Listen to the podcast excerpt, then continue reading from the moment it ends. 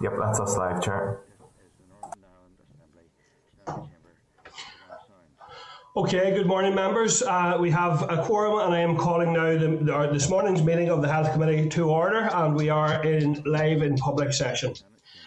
This morning, members, we are, we are hearing, uh, receiving a ministerial briefing, and as always, time will be limited with the Minister, and I'll allocate to each member sort of an equal amount of time to put whichever questions they feel. Um, however, if at the end of if at the end of a particular question there's another question arising or outstanding that may cut into another member's time, I may ask the Minister to to move on to the next member. But um, that's that's for each of you to, to manage in that sense yourself. I want to highlight there that for the budget briefing, the clerk has provided a memo at tab six point one outlining some. Um, so, so members then. Um, We now, can I welcome all those members who are participating by video conferencing today, and if, if I can remind members about the protocols regarding the use of electronic devices.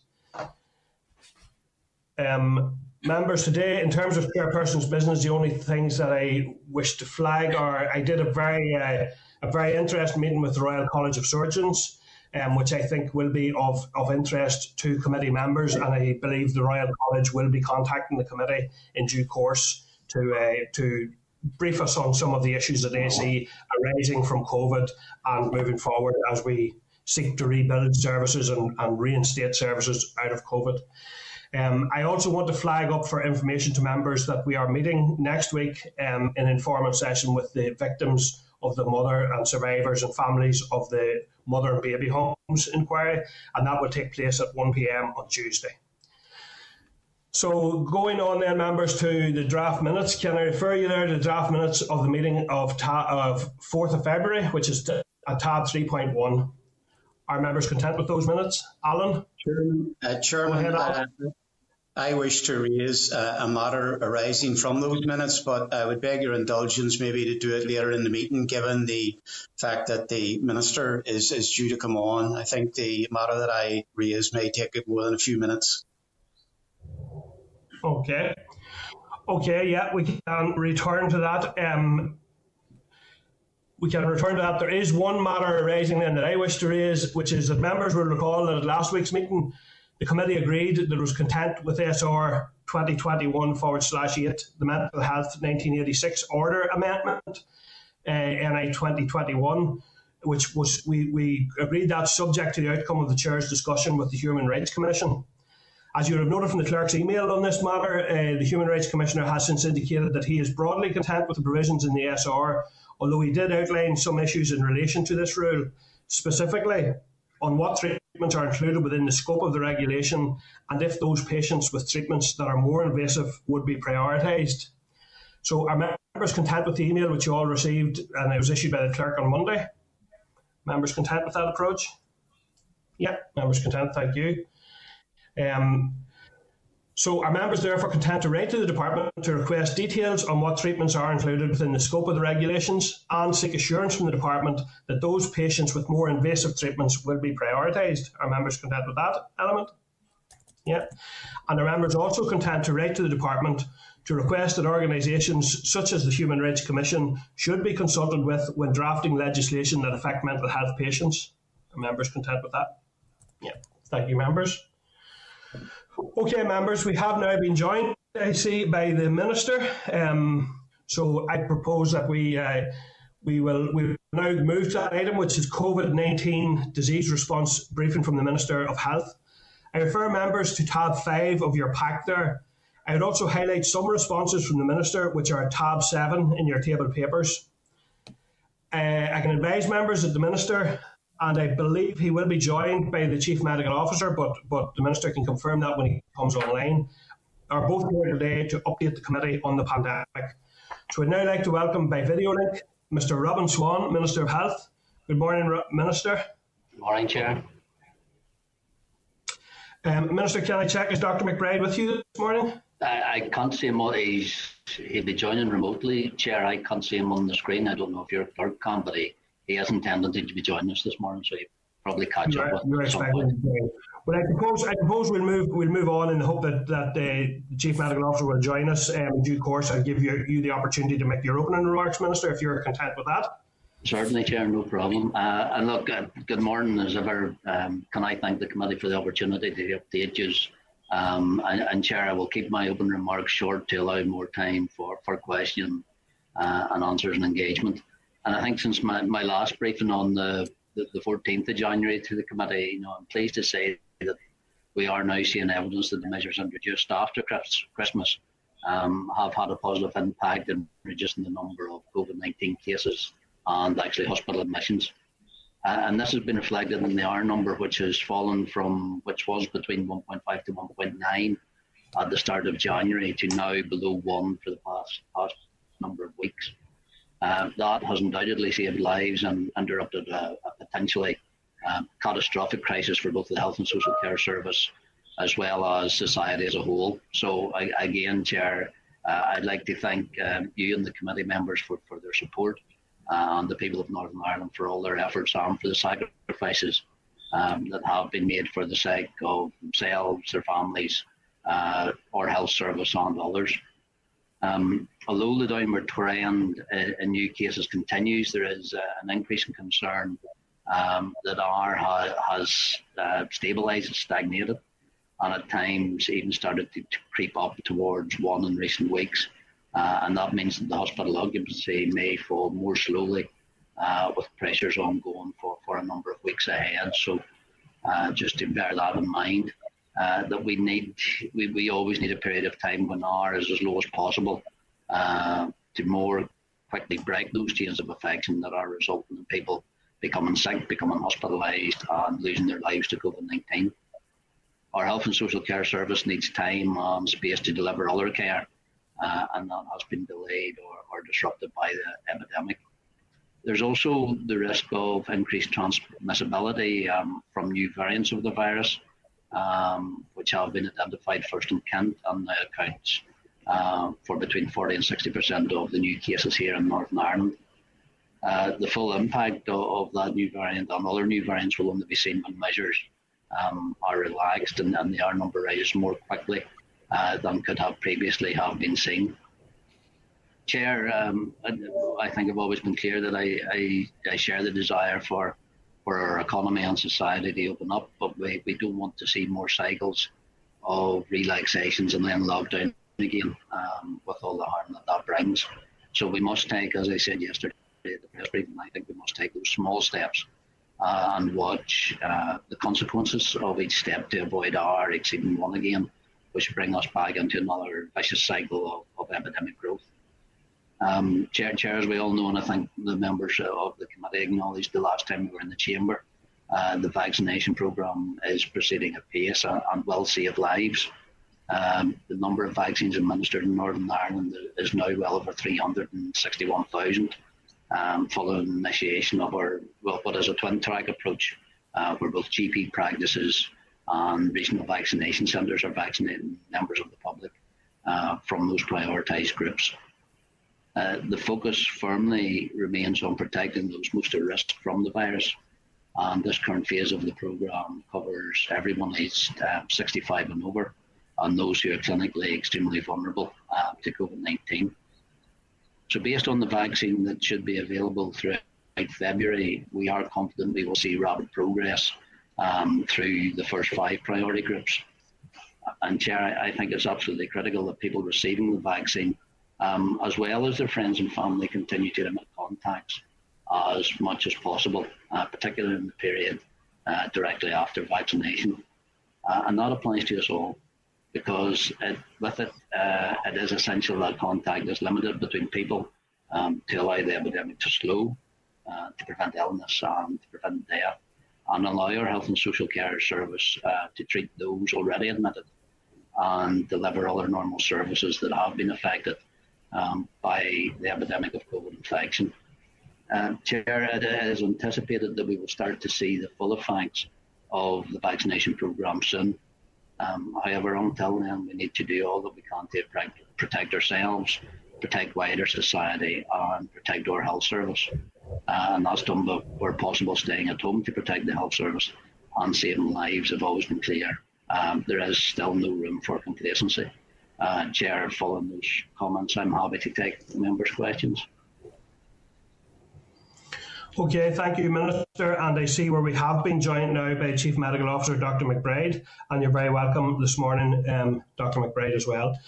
So, I suppose, Minister, the first one, the first one, from my point of view, is in relation to um, the committee wrote, and, and and I acknowledge everything you've said there, you know, and and I, I do want to acknowledge again the very, very uh, difficult and hard work that all of your team has been doing, the frontline staff and the pressures that they have all been under, the huge cost that this has all had for members of our society and the huge toll it has taken. Um, and I suppose in relation to what you have set out over the past number of days around the concerns moving forward into the future, and that, you know, and the, the committee certainly would share those concerns. We wrote to you, uh, the committee wrote to you on the twenty-seventh of July around the issue of independent siege and zero COVID, and they were putting forward an approach like a, a two islands plus an each island approach in terms of maximum suppression, sometimes referred to as zero COVID, sometimes max, maximum suppression. I have seen other um, um, debate emerging in Germany around no COVID, where you take a maximum suppression and then a regional approach and, and things like that. The committee also brought forward the motion in November, which which was passed unanimously in the Assembly, around significantly upscaling the whole find, test, trace, isolate and support element, which which I and I think many others believe will be an essential uh, alongside of the very, very welcome vaccination programme. But I don't think the vaccinations at this point in time or in the near future are going to be the entire solution. So can you tell us what uh, there what changes there have been in terms of the strategy moving forward, given that we have experienced now potentially three waves of this? The first wave obviously was unprecedented. There was massive uh, learning to be achieved. There was massive um, things to be put in place around P P E. But as time goes on, I, I suppose we, we, we are keen to see what learning has been garnered from that and what is what is being done differently now to prevent, as you say yourself, and, and I agree with you, that we don't wish to see more cycles of this or more cycles of lockdown. So what can you tell us in relation to the strategy? Well, well Chair, I suppose um, we are, um, we're actually preparing a paper at the minute, as you'll be aware, you know, the executive has pulled together an executive uh, COVID task force. Uh, part of that uh, is actually one of the four pillars, and it is part of the health response, uh, which in includes is called as well as called the protection um, section of it. That includes vaccination, uh, test, trace, and protect, uh, and also the regulations that we take responsibility for because of the, the driving nature that we have. So I suppose the main steps forward in regards to the differential in the strategy of how we cope at this point in time compared to where we were um, in the initial uh, phase, Chair, and I think that's, that's what you referred to in the learnings, is very much in regards to where we are now with test, trace and protect, you know, a massively scaled up system that makes those contacts um, actually in a rapid speed of time. And I think it's actually uh, signed off on a, a, a written question to, to Paula Bradshaw, I think it was yesterday or the day before, in regards to our average time for making a contact through T T P is something like six and a half hours from initial point of view, so in our initial recommendation to the system. So a system that has been, been massively scaled up and still achieving very high um, success rates, Chair. You know, back in January, you know, when we were seeing that real first um, peak, um, peak of this wave, you know, the, the worst that we saw, uh, we transferred uh, that week something in the region of twelve thousand cases, positive cases, to our T T P system. Um, and we received, we, we were able to contact ninety-three point five percent of those. Uh, you know, so that's a massive operation for that numbers. Now, within the last week's report, that's down to three thousand cases, but because of the restrictions of the, you know, and where we are at this minute in time, you know, that was expected. There's fewer positive cases coming through, but we're still sitting and hitting that ninety-four percent contact level as well. What would be concerning, Chair, and it's just maybe as an aside coming out of this, we're actually seeing an increase in the number of contacts that each positive case has, even though we're in a lockdown situation, so that has moved. It has moved from just below one at the start of the year to nearly two and a half now for every positive contact. So um, slightly concerned that the positive cases are still still seeing more more more people, even though we're in that period of restriction. So T T P, you know, since initial wave to where we are now, has moved on massively in regards to the scaling up of the system, how quickly they interact, the advice and guidance um, that they give, even through the electronic um, methods that we're using there as well. Uh, one of the big changes we've also seen then as well, and it's um, it's, it's some of the recommendations that we're actually bringing now to to the executive, and it'll be tabled in the paper to them uh, tomorrow, Chair, is just how we look at the, the wider interventions of testing. You know, the use of lump testing in workplace settings, in hospital settings, special school settings. So it really is, you know, and it goes back to, I think, you, you know, it's about finding uh, as part of the strategy, you know, that you referred to, that has been referred to there as well. So actually targeting that in a more, um, a more intelligent way, where we go into those areas of high risk uh, that we've seen in the past where outbreaks can occur. We've already, you know, it's already, we've already similar practices up and running uh, within a number of meat factories. That's about to be rolled out to Translink as well. So there has been large steps and large scale uh, moves in regards to that. Uh, again, one of the other, and it's, um, it, it's one that has, has been, I suppose, pro progressed in the background as well, Chair, and that is the testing of wastewater uh, for the identif identification of COVID, in particular uh, geographical locations. So that's been done uh, actually in collaboration between um, three universities. Uh, Queen's, uh, Angus Trinity in Dublin as well. So it's all about the advances that we've seen in science in regards to test, trace and protect.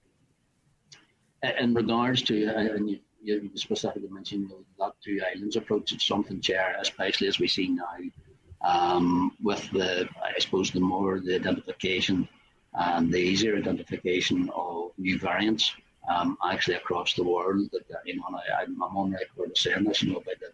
It has to be a bit of two islands approach as to how we how we manage uh, international travel.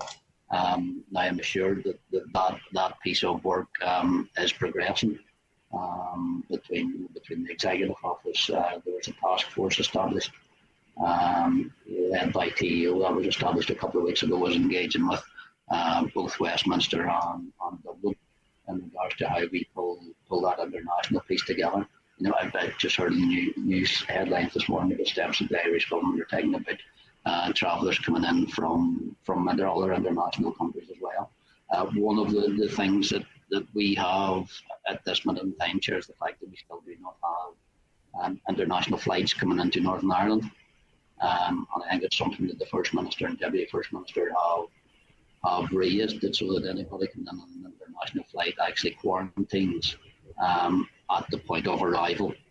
Um, so whether that whether that's at, at London Airport, Dublin Airport, or or, or wherever. So that's, that that work is still still being bottomed out at, at that level, Chair. So that's that, that, that's the changes, I suppose, and the advances that, that have been made from from ourselves. Um, as or sorry, I suppose we can look at the other one as is just the medical treatments as well. You know, we're we're increasingly looking at or increasingly hearing of different Um, medications, medications that are already on the market uh, that are having positive um, effects and, and um, I suppose rehabilitation effects for people who are suffering from from the effects of COVID as well. So, you know, all those changes have been have been developing over that space of time, and just how we treat COVID patients, uh, because there's been a lot of learning done, Chair, from the first wave. Okay, and and would, with all of that being being said, then would you be confident that, that the system now would be able to prevent the type of surge that we have seen, given given uh, new variants? Chair, um, I, I wouldn't want to say we we could prevent another surge, because that's out with my hands. That's within the hands of the the, the people of Northern Ireland, of the executive.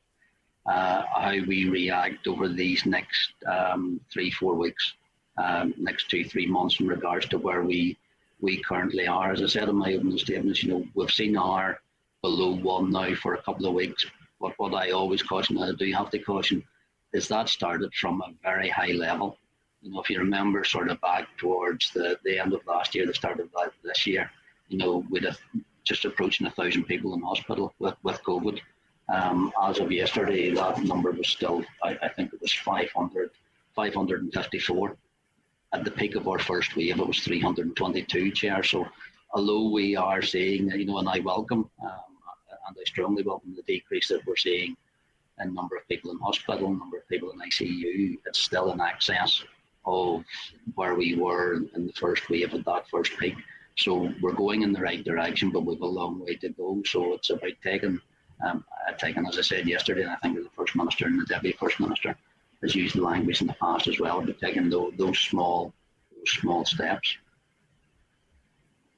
Okay, thank you, um, Minister. Then I've gone on to just the issue of the vaccines, and, and I want first of all acknowledge, and you've, you've reported there this morning that three hundred sixty-one thousand, I think, at this stage or plus of that, um, there has been significant and, and fantastic work done in that respect. However, I'm sure you're aware, as, as all reps on this on this call, and, and everyone will be aware, that there are also significant concerns, areas of confusion around how the rollout's working and how people are booking their vaccinations and things like that.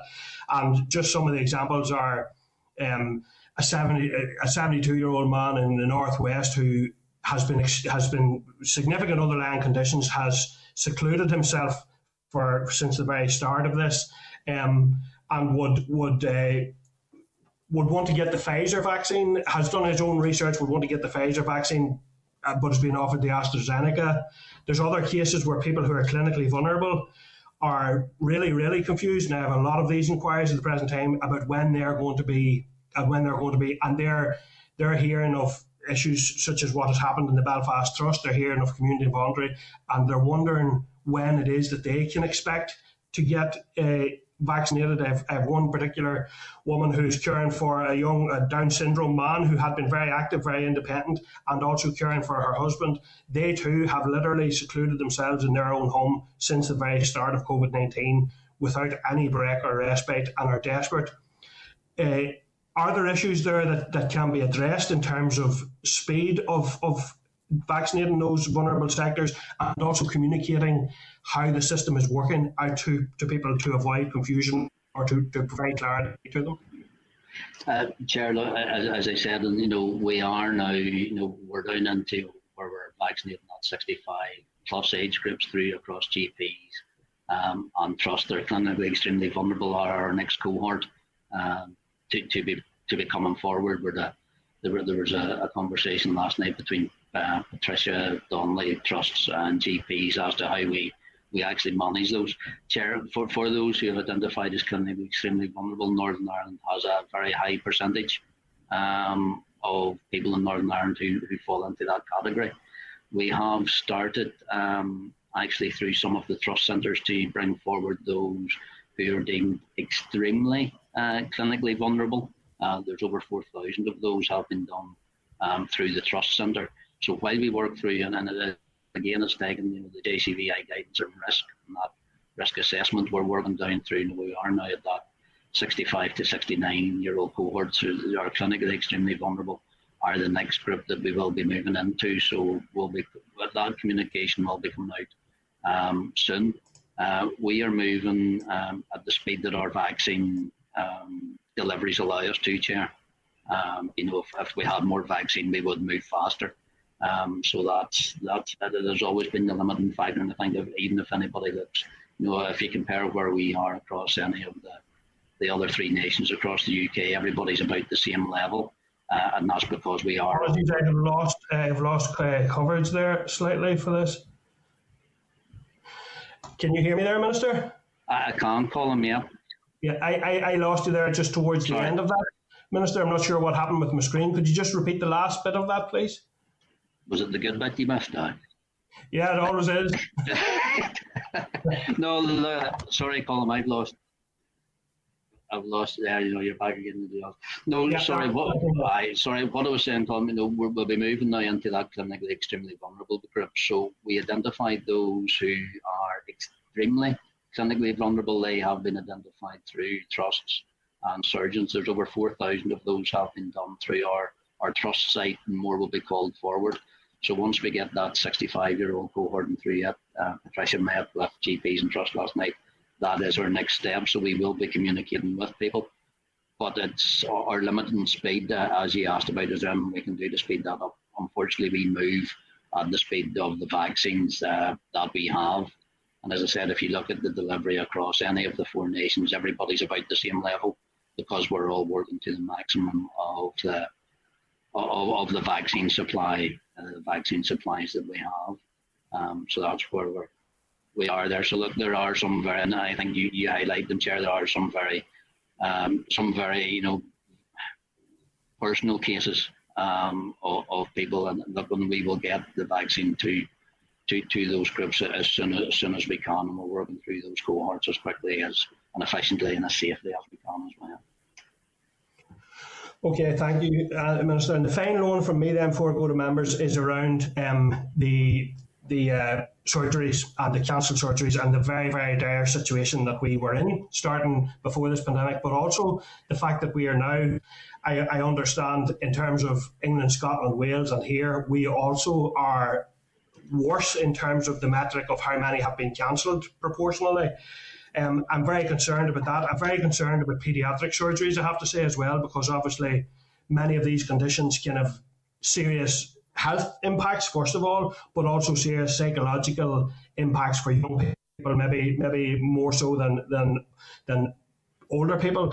So um, it's an area of huge concern. We we really have reached the position where I suppose we would want within health to be in a case where we are dealing with COVID to the extent that we are not allowing it to impact on the very, very important work that we have to do around surgeries, and also the whole issue of inequalities and how that impacts people who are already struggling with other multiple inequalities.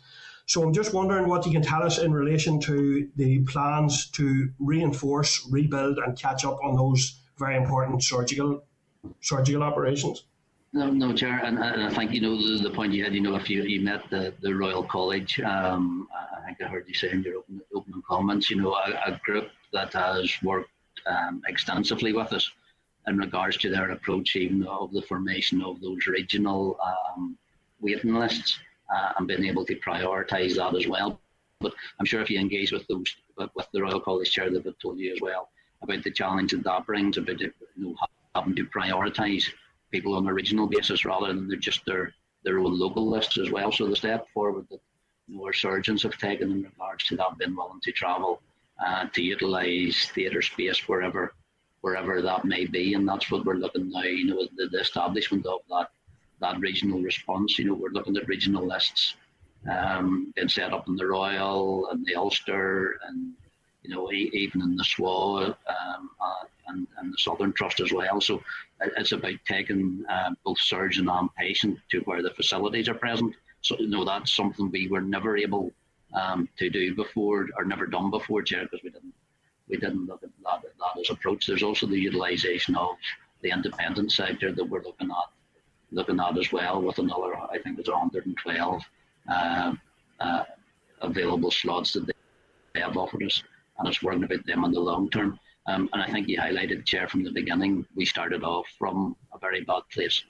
Um, and that bad place, you know, and I, I've said it, and uh, I, I think other parties are, are acknowledging that we started off from that bad place due to an underinvestment in our health service over the past number of years.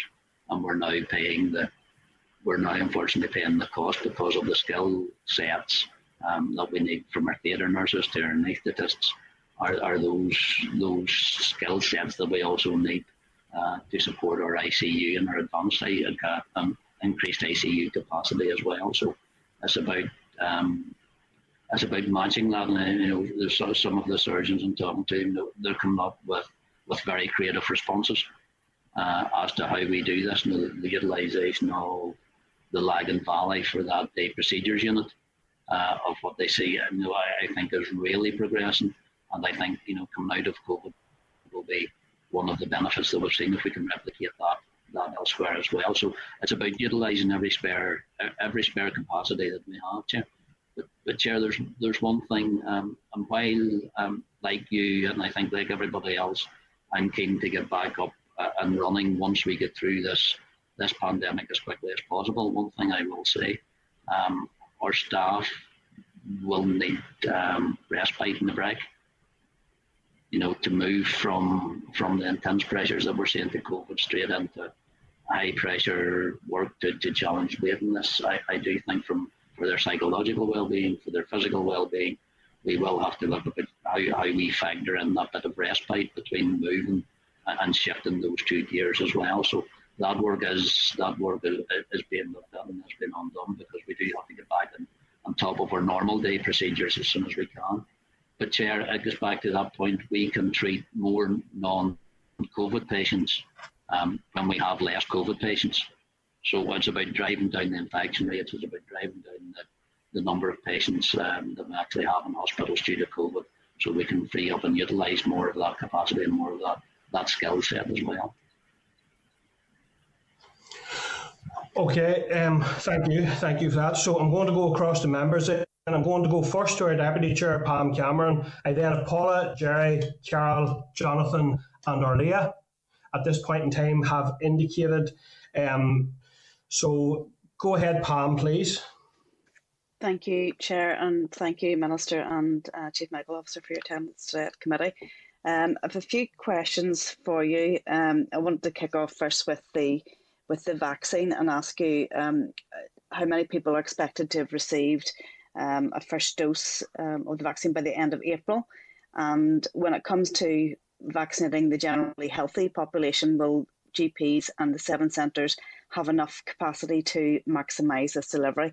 And my third point just on that question would be around whether you are considering having a, a, an appropriate standby list, uh, in particular for people who are clinically extremely vulnerable or just simply vulnerable, um, in order to ensure that um, there's we don't have wastage, number one, but also that um, those who really need the, the vaccine before, you know, the, the healthier population receive that as quickly as possible. I'm thinking of the end of the, each day uh, to avoid wastage, just to ensure that I think you could have a list ready and available there uh, of people who have can agree that, you know, at short notice they can travel to a vaccine centre to, to get their vaccine. So that's my first question. Thanks.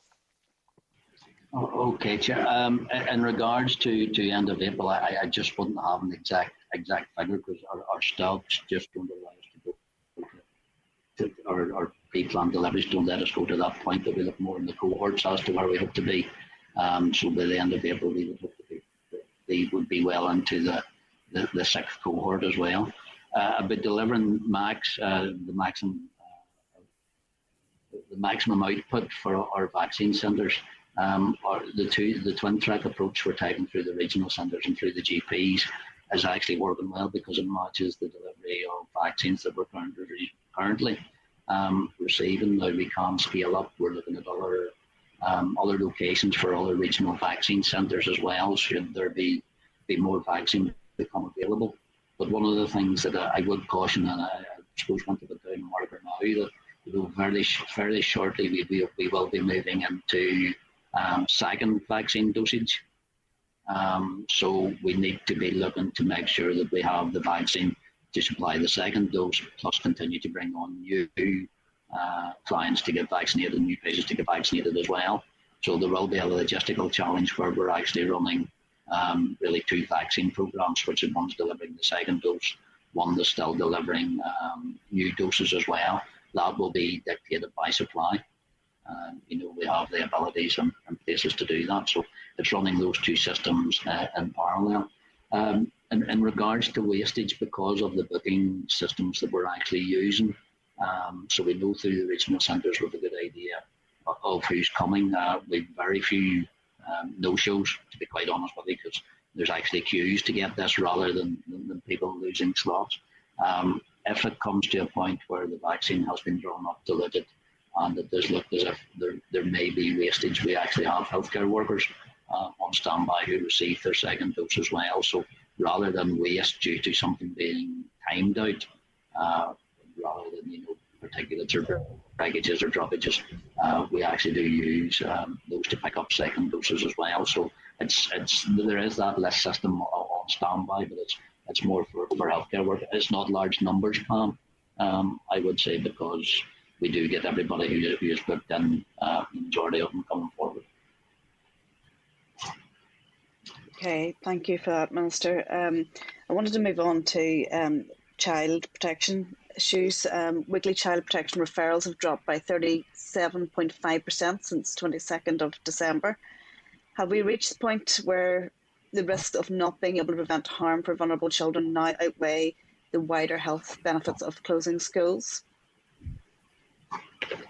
Well, right. That's a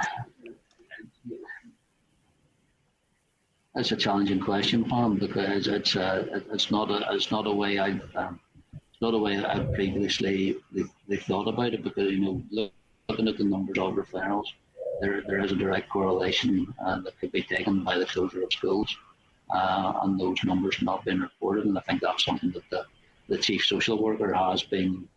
Uh, has referred to in the past, but it, it also then counterbalances actually with the number of children that we actually have in care, which has increased um, over the same period uh, as well. So um, there's, there's, a, there's a balance there. Um, and it is, um, I think it's something that I would need to take a further look at and further guidance on, because there could be a, a direct correlation there, and that balance does need, need to be assessed. Um, Michael, do you want to come in maybe from a, a medical point of view? Yes, I mean, I think it's a very important point, um, Pam, just in relation to referrals, and you're absolutely correct. Uh, referrals uh, have fallen uh, by some eleven, just over some eleven percent. Uh, they have picked up again in uh, November, uh, and uh, the Minister did issue a press release uh, just to indicate that uh, Child Protection Services, uh, family support hubs, Uh, encouraging those parents who have concerns, et cetera, uh, that the services are available and are accessible. In terms of um, um, the impact on children, I think we all recognise that this pandemic uh, has had a very significant impact on children, on children's education, on children's uh, health, uh, and children's mental health and well-being, uh, and, and uh, the emotional impact uh, of that. And at all stages, the executive has faced very difficult choices in terms of uh, the risks associated with more interactions um, versus the benefits of restricting some of those social interactions, including the mixing that goes on within schools um, and the potential to drive the pandemic. Uh, as uh, our experience of this virus has grown and as the evidence has accumulated, uh, we know now Uh, that uh, schools uh, and mixing in schools does uh, drive infections in the community, and particularly in contacts with families, um, and particularly in the context of the new variant, uh, which the Minister uh, mentioned earlier. Um, the sort of reopening of schools um, will certainly add significant upward pressure to our, there's no doubt about that. Um, That could be up as high as uh, ten. It could be between ten and fifty percent, and it just depends to what extent schools are opened, when schools are opened, um, and the degree of mitigations that are in place. Clearly, uh, as the Minister has said in responses earlier, uh, the longer uh, that we delay relaxation of the restrictions, the more we suppress levels of community transmission. The more people we get vaccinated and protected. And then that gradual easing uh, of restrictions allows us to ensure that we prioritise those things that matter most. And the executive has been very clear, the education of our children matters most. Uh, and then in a phased and careful way, as Minister said yesterday, uh, look at other e easements and, and some of the other restrictions. But you're absolutely correct. Um, you know, the virus has had a devastating impact uh, on, on children. Thank you for those responses. Um, my, my final question at this point um, for the Minister um, is around click and collect, and in particular, um, you know, I wanted to ask you, Robin, if you are accepting the fact that there are shops providing goods, for instance, for expectant mothers um, and new mothers, such as baby shops, and they really need to be open and, and open soon, even on an appointment basis. So has there been any um, progress on um, an issue as vital as, as, as that um, at this stage? I, I think, Pam, it's one of those things um, when we introduced or relaxed our, our approach to click and collect towards the end of last year, um, we did see, and I think all ministers have been on record, we did see the abuse of it. Um, so there is a caution as to how why we actually manage that. Um, ourselves have been, or sorry, ourselves in health and the Department of Economy are now um, uh, working together, I think is, is the, the best way it could be described. Uh, the Minister of the Economy has brought forward a paper um, on click and collect. We would be cautious about introducing in the game because our message still is um, stay at home. Um, online deliveries, um, you can buy online, delivery online, but what we've asked the economy to do is go and look um, at that specific list of essential retail, non-essential retail, uh, and come forward with, you know, with a very specific risk, you know, in regards to the support of new mothers, especially in regards to premature sure baby. You know, there is, you know, it's not, we're not doing this because we're cold, heartless and, and unsympathetic and understanding.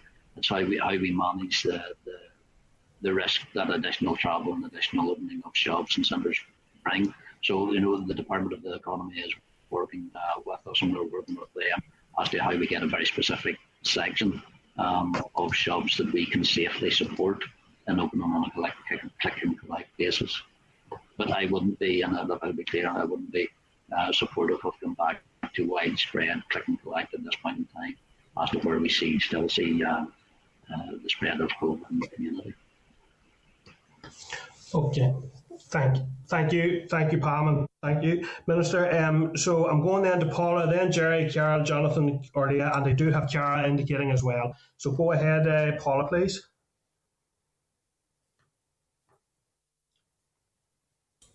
Um, thank you, Chair. Thank you, Minister and Chief Medical Officer. Minister, during the course of yesterday, it transpired that all five trusts had opened up their vaccine programme for um, the community voluntary sector to come forward with, with very little scrutiny, might I add.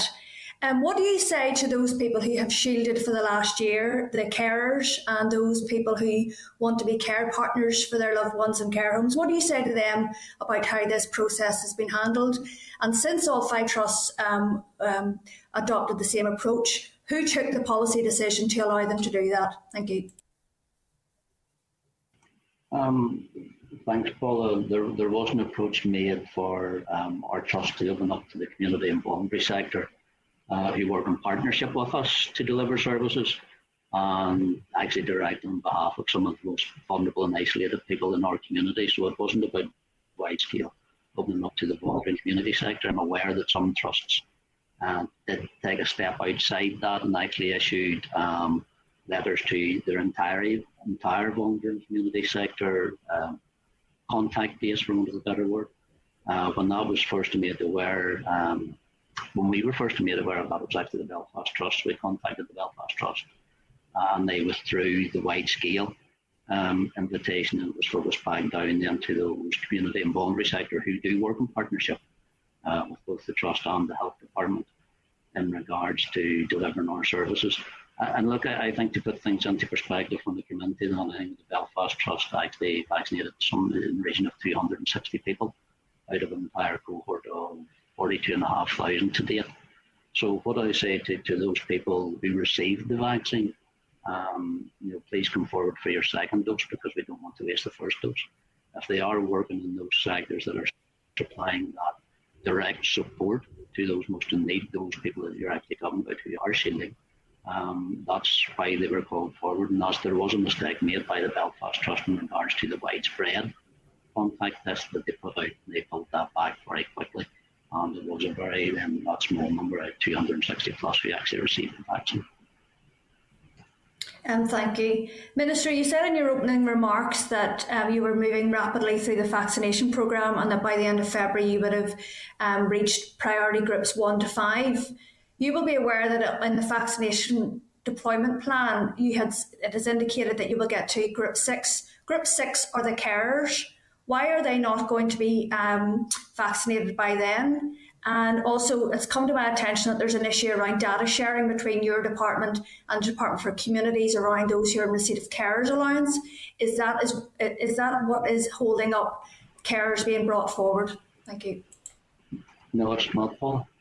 Um, I, I don't know where you're getting that information, but it's it's not related to, to the vaccine programme um, because the carers that will be identified, taken forward for vaccine, will actually be done through, through trusts and G Ps.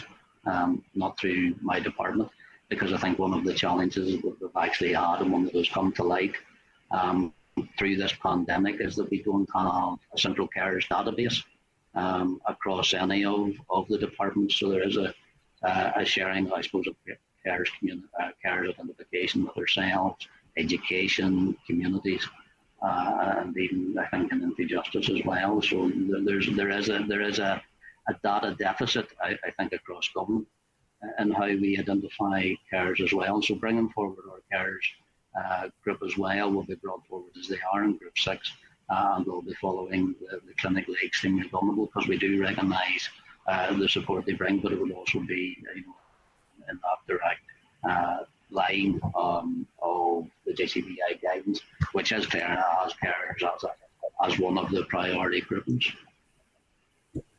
Okay, thank you, Minister. The, the, the issue about the recognition payment um, for health and social care staff, this has caused a lot of um, concern and disappointment amongst non-trust staff, and I'm talking about dental nurses, Um, community pharmacy staff uh, and others who, who don't run their organisation, um, their, their um, healthcare provision, but they do feel that they played a vital role in the pandemic over the last year. Um, is there any move to actually bring in non-trust staff into that um, payment? Um, well, the first trust, trust payment that I made, they're open to everyone that's on, on the V S O payroll, and that includes doctors, community dentists, and anyone who's on, on the agenda for, for change staff. Um, it is my intention to make it a, as wide as possible. We followed actually the Scottish model, um, was where the, the initial uh, recognition payment was made. So that's where we took our first um, our, our first go at that. Now, I, I suppose one of the differences that we have seen in that original um, original take of this and the original ministerial direction um, that I made in regards to that payment, was the Scottish model did not include agency workers. Um, so it, is my, it will be my intention um, that those agency workers who are either on Agenda for Change um, terms or, or actually less, uh, unfortunately, in regard to some of the agencies that they actually work for, that they would also be eligible for, for part pay, well, for recognition payment as well. Um, because that wasn't in my initial ministerial direction, I'm going to have to make another ministerial direction Uh, to do that, um, so I would be, I, I would be hopeful of support from my other executive colleagues and from the Minister of Finance and, and progressing that as quick as we can. Again, it comes through um, part of the challenge it does bring as well, is being able to identify across all, all sectors and all trusts about who has actually been working during the, the period from uh, and has been employed through an agency or via an agency. Okay. And lastly from me, Minister, um, sorry, it's about G P practices in terms of their rate and performance. Um, some um, G P practices that I'm aware of are only vaccinating, for example, on a Wednesday afternoon. Who's actually monitoring the rate at which they're actually um, bringing their patients forward? Thank you. Um, one, of, one of the things we, we have done, and again, it's um, some of the G P practices are actually operating like a mass vaccination Uh, set up and centered, so they can work with uh, social distancing, so they can uh, book um, you know, other other venues, should it be community halls, uh, or actually get staff uh, into place to deliver that mass vaccination program rather than running continually over a number of days. So there are some G Ps when they receive their when they receive their allocation of, of each delivery of the Oxford AstraZeneca actually program a mass vaccination clinic, Uh, rather than running it over, over a number of days, when they do have that additional challenge through social distancing and hygiene and just the management, and inviting cohorts forward as well. So rather than bringing forward people uh, over a number of days, they do it in one block booking as well. So that it is about more of the efficiency of delivery. Uh, rather than anything else. Thank you. Thank you, Chair. Thank you, Paula. I'm going then to Jerry. Jerry Carroll, please. Thanks, Chair. Thanks, Minister. Um, my, my first question is around private healthcare capacity. I've obviously raised it uh, before. Um, I, I believe firmly that it should be utilised for public control um, and to help obviously tackle COVID, but also to tackle the, the ever-mounting waiting lists. Um, and it is um, really sickening that some private providers are boasting uh, that they've never had it so better in terms of the amount of patients that they're seeing at the minute, and it is, it is obscene that, you know, people can't get treatment if they can't afford it, um, creating an effect of two-tier health service where if you have fifteen thousand pounds you can get uh, treatment, but if you don't, you're forced to wait on the N H S waiting list like everybody else. And, and I'm concerned, and I, I raised it um, in passing in the Assembly this week, but in an answer um, to, to the department around what is the private healthcare capacity uh, in, in the north in terms of beds, um, I was told that um, that information is not readily available and it couldn't be collected without disproportionate costs. So I'm just concerned that that's not even seemingly on the radar of the department as an avenue to uh, deal with the, the, the pandemic and also um, uh, the, the, the increase in waiting lists. So I just wanted to ask the Minister, is there any further work being considered uh, by his department around that avenue? And if not, um, why not? Um, Jerry, I suppose maybe just to, to segregate the, the two points um, you raised, and that's one about taking over the private facilities. Um, would be in your, your political ethos, or, or the better utilisation and maximum uh, utilisation of what is, what is currently there. Look, between April of last year and the end of January this year, we put four thousand two hundred patients through um, through our local um, healthcare. Our private healthcare facilities as well, so that's using the, the capacity that um, that we're able to to ascertain from from us. They have made some steps uh, in regards to increasing capacity and making more lists um, available to us. Um, we met with them, um, I think, a number of weeks ago now, and they they were able to release an additional one hundred twelve theatre sessions um, that have been made available to help treat uh, suspected um, suspected cancer and those time time critical patients as well. So we, we have that working engagement. Um, they actually have downturned some of their non um, urgent capacity to be able to fit in some of our urgent capacity as well. So it is about a, a work in partnership, um, I think is the best way I can describe it, where we are progressing our relationships, uh, I think at, at pace as well, so we can get as much utilisation from them. And it's not just looking at ourselves, not just looking at the independent sector. Um, here we're also working with the independent sector uh, in the Republic of Ireland as well uh, to get as much capacity and as many patients as we have um, seen uh, as quickly as we can, because as I know, as I said earlier, and I know it's something that we do agree on, um, the reason we have to do this is because we failed to, to invest in our National Health Service proportionally over the last number yeah. of years. Thanks, Prime Minister. And um, you know, we were told it, it is an unprecedented period, and the fact that we've got um, I don't know how many, but a sizable number uh, of beds and capacity that uh, we're not saying this, they will be utilised for the public fight in a pandemic is quite uh, uh, unbelievable. Um, not just from my perspective, but from many other people's perspective, and I, I strongly suggest that that needs to be looked at in terms of, you know, the state has done many things in this period, many things that they would normally uh, have done.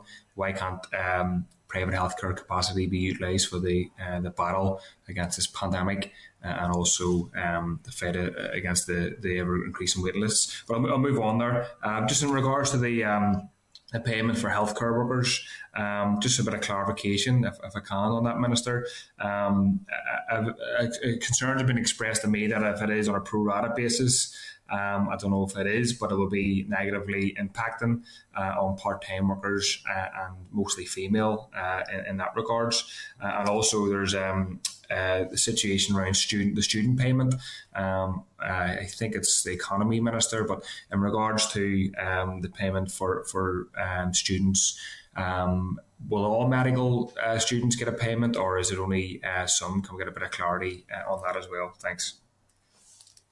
Um, Jerry, again, it is, it is pro-rated. That has um, that has been communicated across, because again, as I said, we took our initial um, basis of this, or our initial framework um, from the Scottish model. Uh, and that's where, where, where we took that basis from, that's the approach they took as well. Um, one of our rationale um, for doing that was actually it gave us a common platform um, with Scotland uh, then to approach Westminster in regards to taxation and H M R C implications to both payments, because there was, well, sorry, my, my thought, that's my, my thought. Uh, uh, and I'm working in conjunction with my Scottish colleague that on a common platform, uh, on a common payment system, we could approach uh, on a common basis. Uh, I can't make that approach to, to Treasury because it's not within within my remit, but the Finance Minister has uh, and continues to do so. The, the community minister as well is also making sure, or are approaching to making sure that it doesn't have that, that adverse impact as well on payments. It's something we haven't got guarantee on, um, but I thought there was, a, there was a benefit of going forward on that joint platform, at least across two of, of the four nations, the two that has made um, that acknowledgement payment. Um, in, in regards to, to, to the healthcare, um, I, I need to be clear that that two thousand pounds is directed towards our, our nursing and midwifery students and some of the, the, the other healthcare students as well who were unable um, to take up other paid placements because they were in that position. And I think it was been raised and there's been a number of members of the committee as well about why we won't be paying um, our student nurses.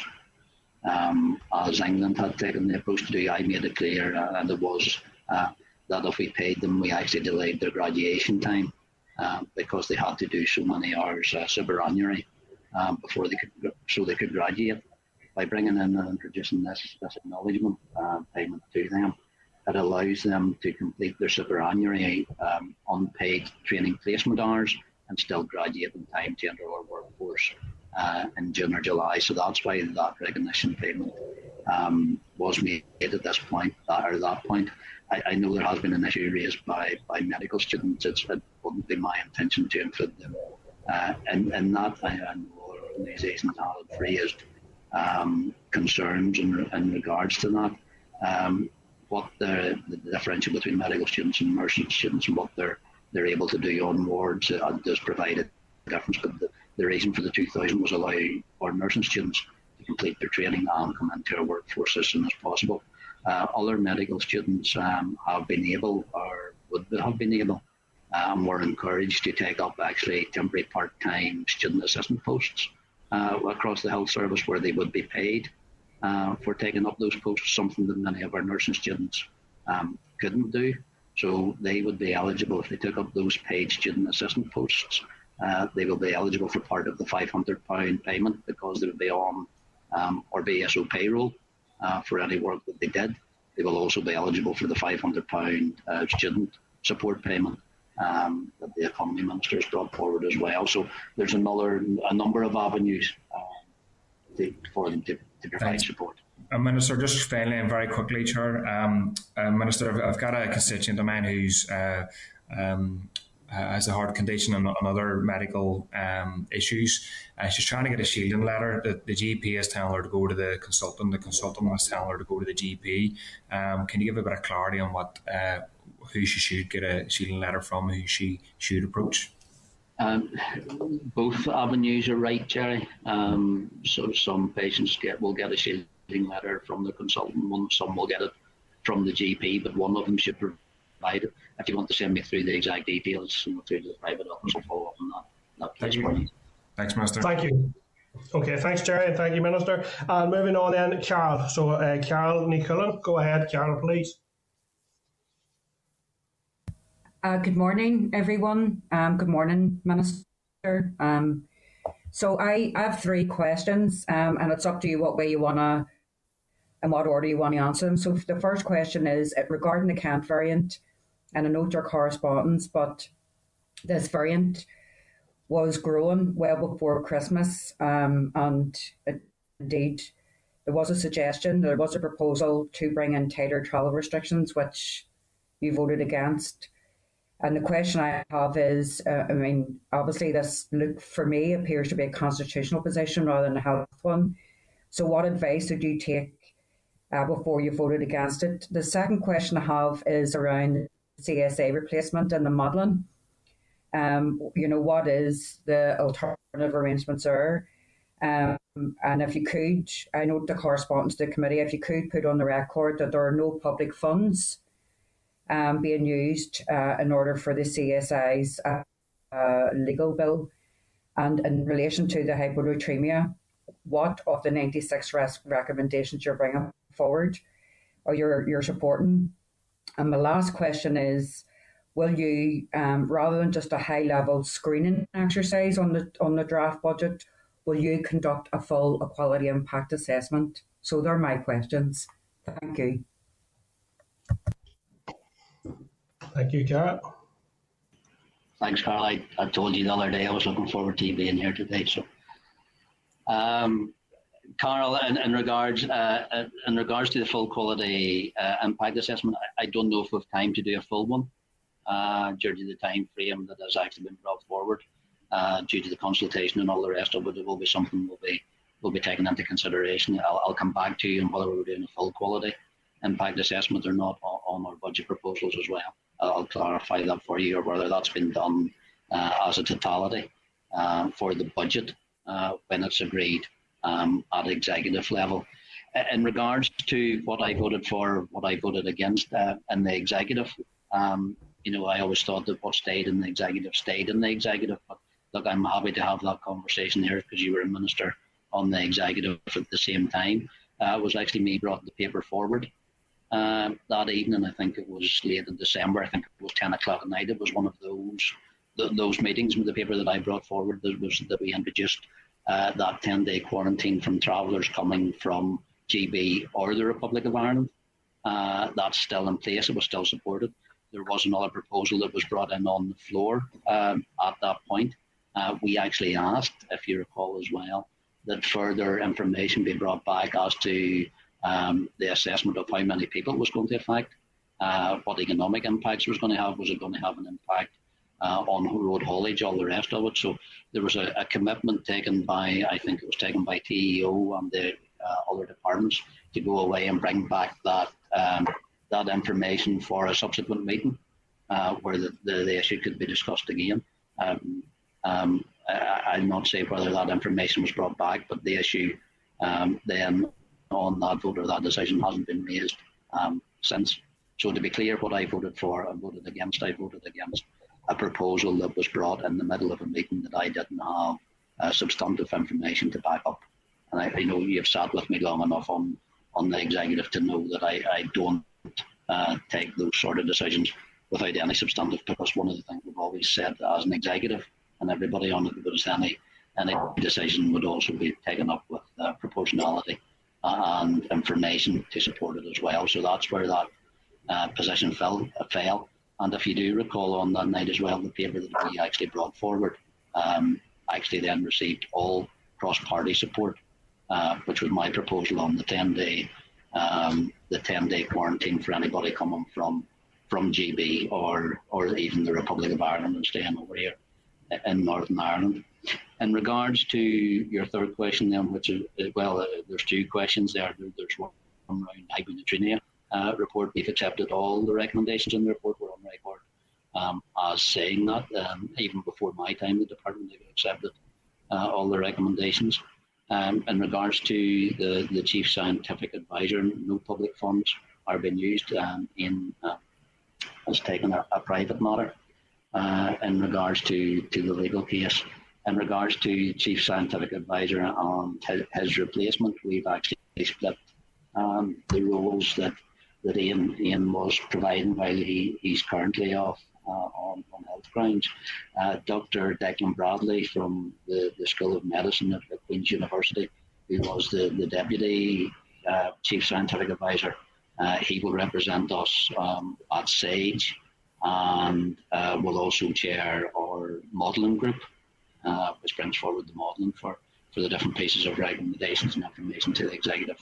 Uh, Professor Stuart Elbrum, um, the faculty pro-vice chancellor of the School of Medicine uh, at Queen's, will represent us uh, at the U K's new and emergency respiratory virus threats advisory group, uh, or NERVTAG, and he'll also chair our strategic intelligence group as well. So that the roles have been split over, but basically um, two different two different professionals.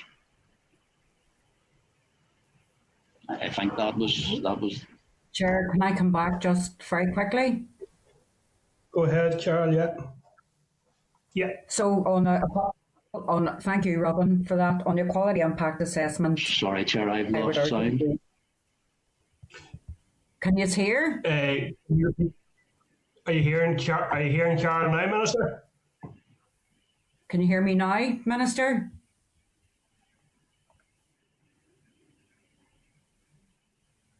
Are you hearing me, uh, Robin? I don't think Robin's hearing any of us at the present time. No, he, he probably isn't. I'll just, will I give it a couple of seconds, or what, what will yeah, we do? We'll give, it, we'll give it a few seconds, because these issues are easier addressed. Um, if it's on broadcasting side, it's easier addressed when we're still online. Um, and I'm hoping yeah. that maybe someone on Robin's. So Robin might be signing back in, so we'll, we'll just give the Minister another minute or two.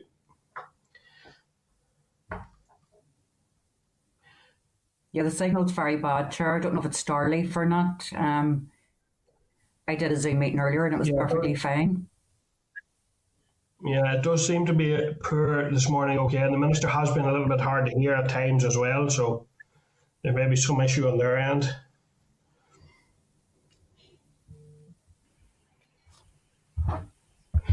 Yeah, see, I'm seeing you back on screen, Minister. Can you hear us now?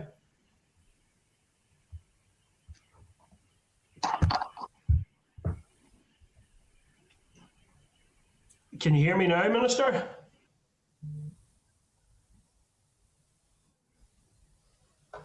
No, I don't think so.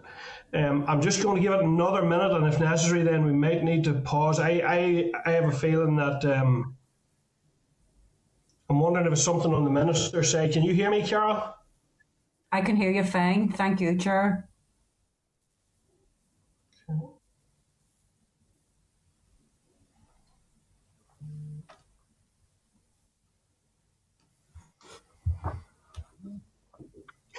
Can I check, uh, Doctor McBride, are you hearing us there?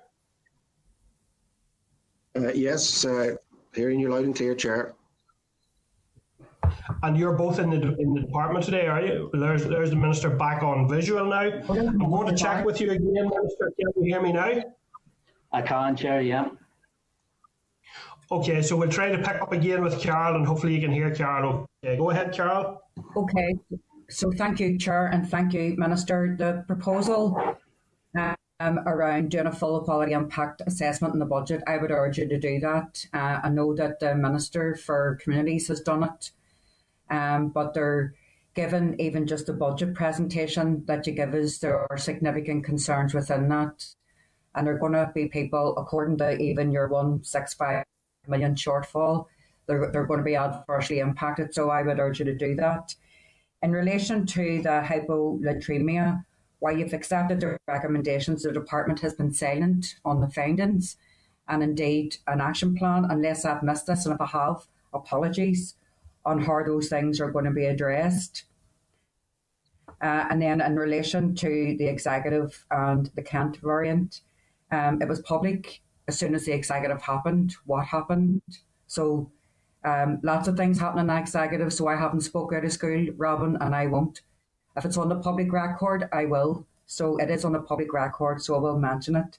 So given the fact that the Kent variant, even by your own correspondence, has caused, it will cause global concern in terms of, you know, tighter travel restrictions, passenger locator forms, managed quarantine, um, what... you know, are your plans to ensure that the, the the potency and indeed the potential to infect people here in the north, or, if that matter, across this island, what, what will you do to ensure that this doesn't happen? Thank you. Um, thanks, Carál. Look, I wasn't accusing you of, of speaking out of school. That wasn't, wasn't my intention. In regards to the hyponatraemia, there is a full work programme in regards to, to, to working out of that. So, look, I, I'll get that written response to you in detail, because I know you haven't been, uh, you're, you're just on to the committee, so we'll get you a written update for that. In regards to your issues around the, the, the budget, I, I, I think I'll check with the chair, but I think my officials are coming on to provide that update uh, directly after this meeting. Um, or this section of this meeting, yeah. um, so so they can they, they can update you there as well. In, in regards to the international travel, um, I'm not sure if you were in for the chair's opening comments, Carál, in regards to how I believe we need to be working across these, you know, both islands. In regards to international travel, um, I welcome the steps that are being taken. I don't think they're going far enough yet in regards to sharing that uh, passenger locator form uh, information with the Republic of Ireland.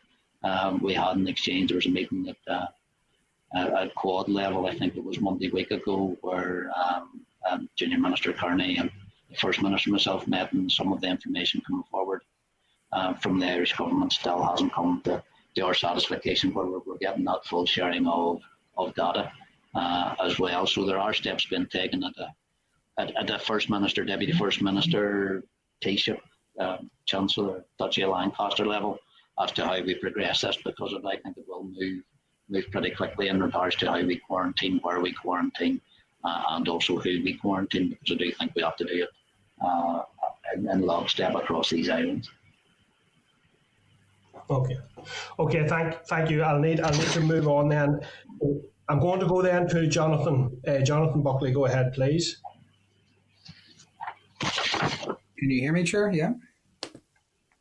Yes, I'm hearing you, Jonathan. Go ahead. Okay. Good morning, uh, Minister.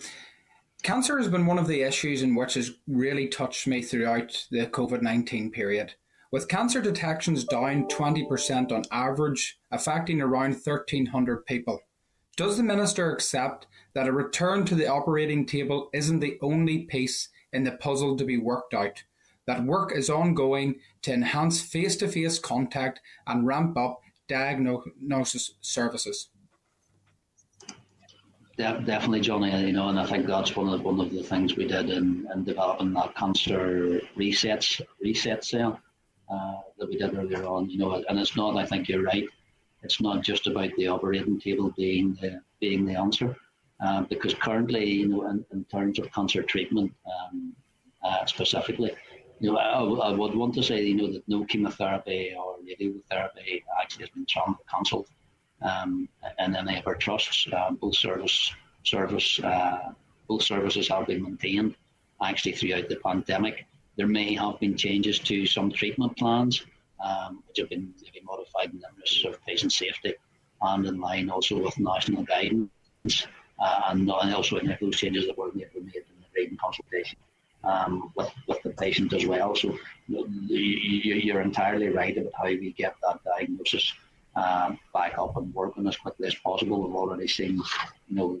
the, the capacities there that we are utilising uh, now on a regional basis uh, for our operations for those level of, you know, the, the P two um, concerts, or sorry, the P two operations, you know, we're at a regional level with now over eighteen hundred people sitting on, on a regional list that can be seen and will be treated across um, any hospital um, in, in an order of priority as well. So there's a lot of work um, goes on also in the utilisation of the independent sector um, as well. So, but, but I would say, you know, and, and cancer is, and as you say, you know, cancer is one of those Those diseases and touches many families, and near enough every family across Northern Ireland.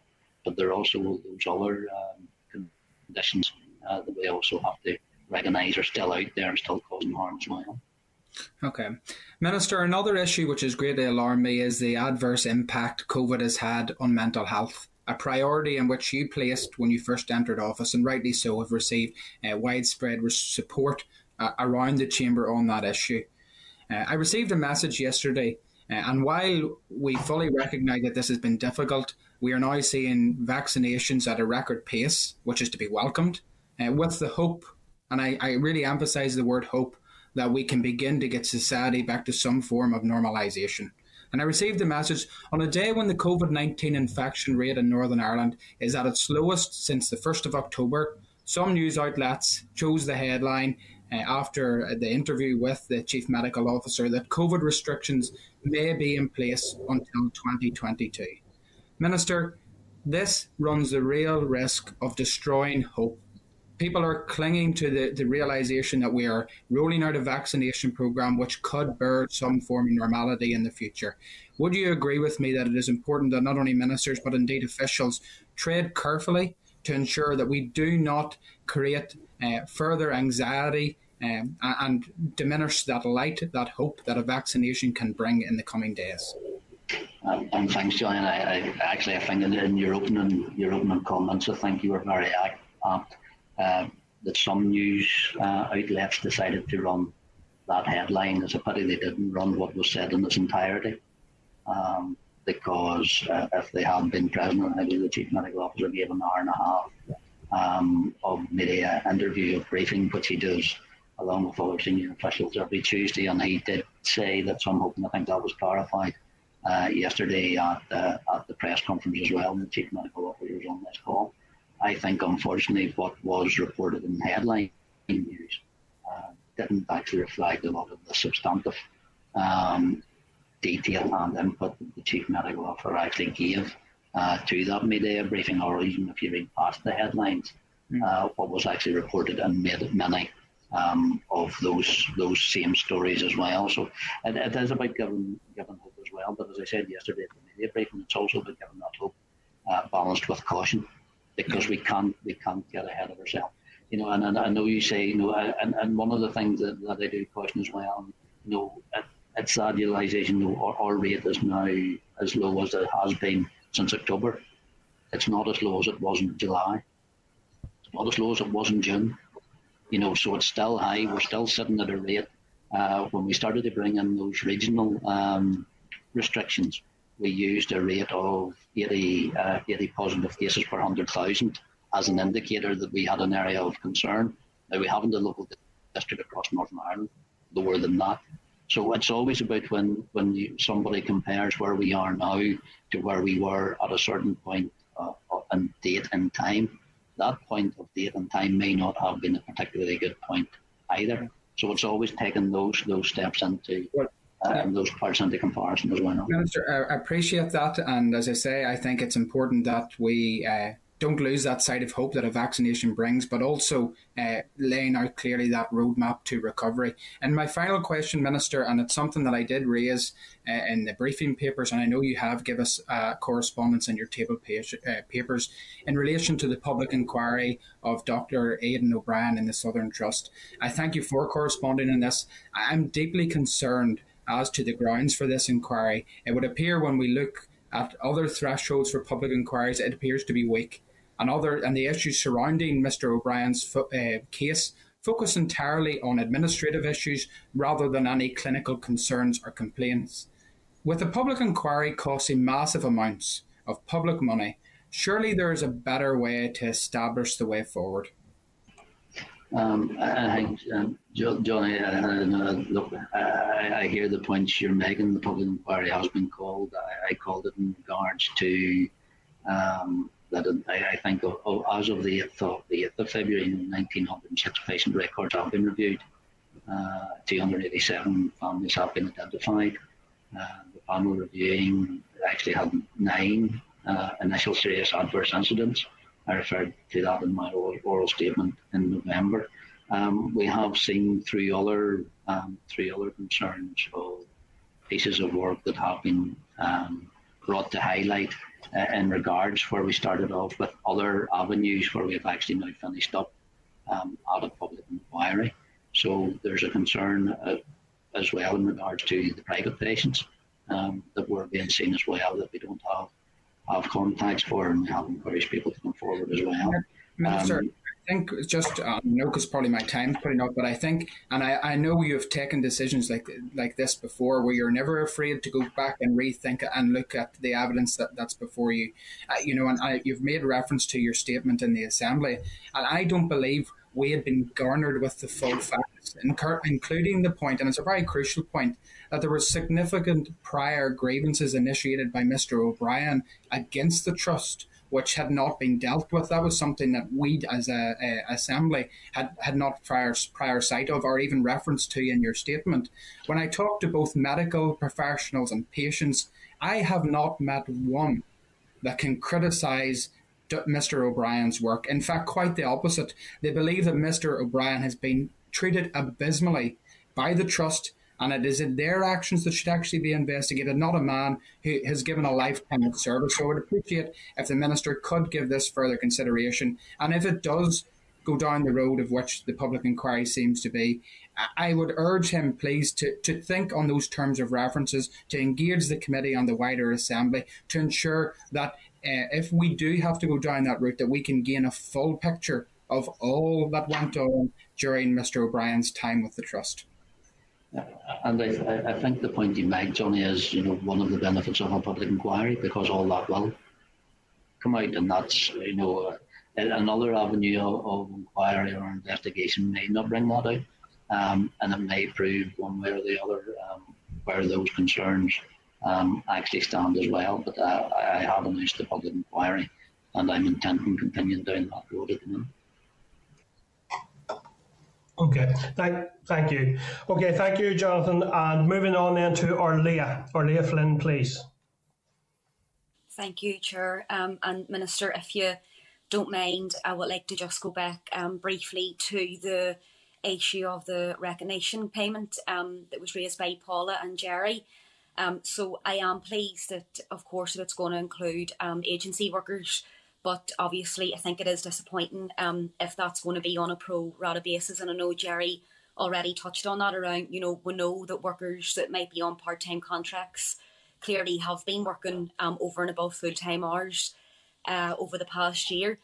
Um, so I, I, I don't know if, if, if that can be re reconsidered at, at this stage, um, the way that payment will be rolled out. But maybe just some additional questions, um, because there obviously is still a lack of detail, and I understand the department will still be working its way through this, but um, I'm sure that your own office, along with most of the M L A offices, have been getting lobbies from concerned health and social care workers who want a wee bit of clarity on the situation.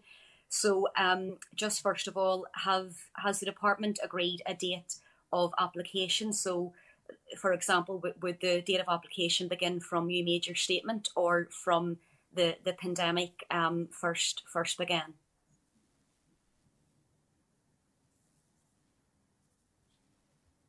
Sorry, I'm, I'm just looking here at notes, so, so, so I get that. Um, it's anyone between who's been in place between the seventeenth of March twenty twenty and the thirty-first of January um, is the, the criteria date. Uh, and again, something to pick up from, from Scotland as well. I, I hope to have a, a further or fuller Q and A uh, published later today because of the different pieces of work that we did, we, we have done. In regards to the part-time, uh, if anybody was working uh, during the qualifying period, actually worked additional hours, they'll be reflected in payment uh, because your part-time hours and additional hours worked will be averaged over the qualifying period. So the payment will be based on the average hours worked per week, and that would be prorated to the, to the full-time payment um, of, of the five hundred pounds. Okay, Minister, that, that's great. Th thank you very much um, for that, that detail. Um, and then just secondly, I I'm wondering, because I'm conscious with the um, when the health and social care workers went out on strike, and I know it took a bit of time, um, almost a year, over a year, um, to, to process uh, that those industrial action monies. And I'm just wondering, as you try and progress this payment for the health and social care workers, particularly agency workers, um, has the department approached the agencies who actually employ, um, you know, who outsource those staff to the health and social care service? Because I think that there would be undue delay if that process was going through the trusts, because those agency staff aren't technically employed um, by the trusts. And then just finally, has any work been done or any thought been given to prevent multiple payments? So for talk's sake, people um, who are working within the health and social care service, but who might have dual contracts with um, the N H S and with private agencies? Um, earlier, yes, there there is, and then again, you know, you, you're picking up the fine the fine detail that we're working through about how we actually differentiate that. And as I said earlier on in an earlier answer, I'm going to have to make a further direction in regards to the agencies, because they are now, well, we're going to have to look at them as two two very separate pieces um, pieces of work. Uh, so at this moment in time, we're actually working with their trusts in regards to identifying um, the agency workers and the implications, how many. Um, You know, what sort of payments are being made, because there should be some mechanism within the trust to identify them as well. We'll then engage with, with the agencies as well in regards to picking up that, that additional data as well. But it's, uh, it's, it's one of the more challenging pieces of work, but actually identifying who, where and when. But your other point, earlier, sorry, the, the first point you made? Uh, no, I think you actually covered it there. Okay, um, right. Around the agencies with the, the, with the contracts. The engagement, yeah. Oh, sorry, it was I just around um, the preventing the multiple payments for people that yeah, may have contracts. Again, it's something we're tying into, and that'll come across, you know, when we look at the agency work uh, specifically, as well as that separate piece of piece of work. No, that, that's that's that's great, Minister. I, I appreciate those responses. And then just finally, um, from myself, I know it was discussed, so it's it's unfortunate to hear that obviously there's still issues there with the, the, the data sharing um, on, on the island. And I'm even thinking of the the similar problems that we've been having from, you know, um, east to west. So with the passenger locator forms that are used, I think it's the Home Office, Home Office designs them, you know, from people that are travelling from Britain um, onto the island.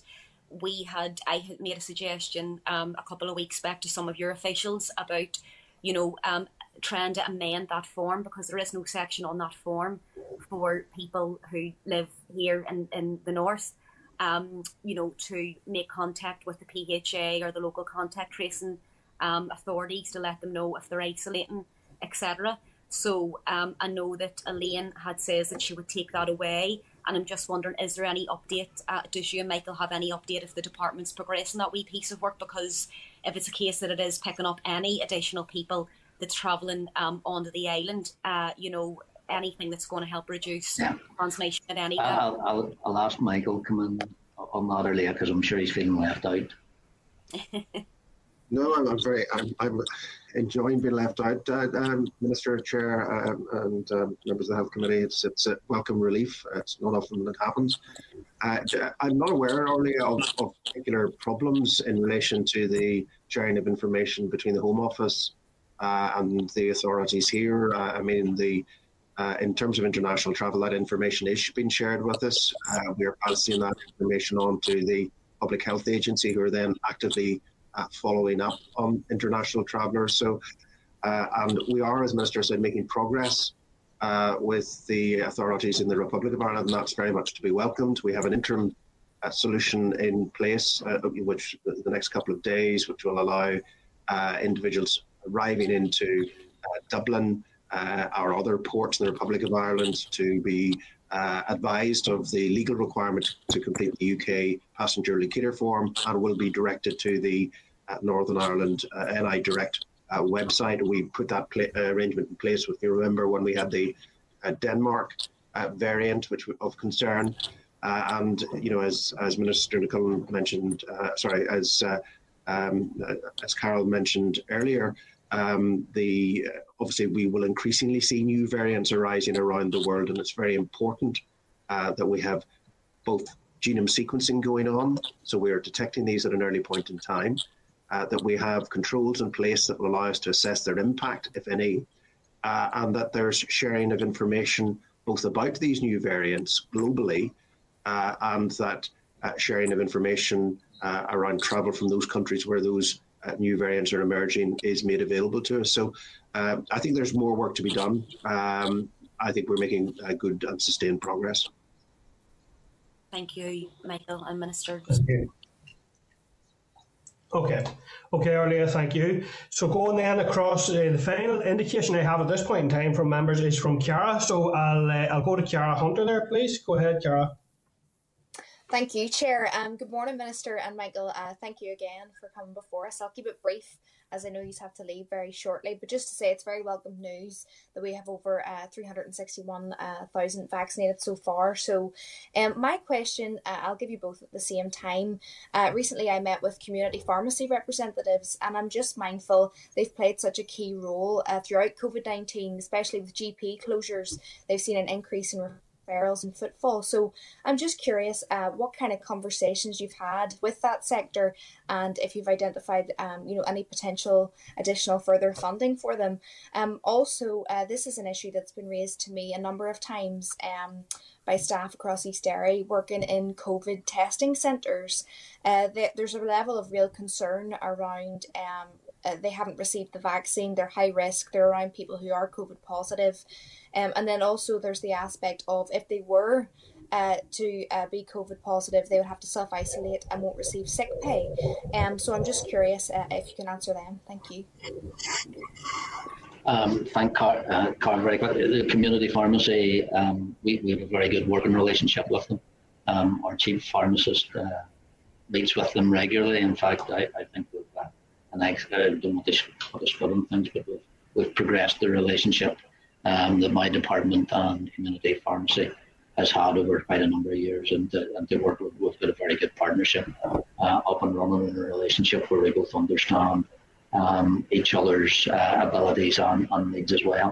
And, you know, especially welcome the fact that they were able to pick up on the additional flu vaccine uh, rollout as well, which has allowed our G Ps uh, and regional centres to concentrate on the COVID as well. So they, they picked up on that as well as, as, as an additional piece of work.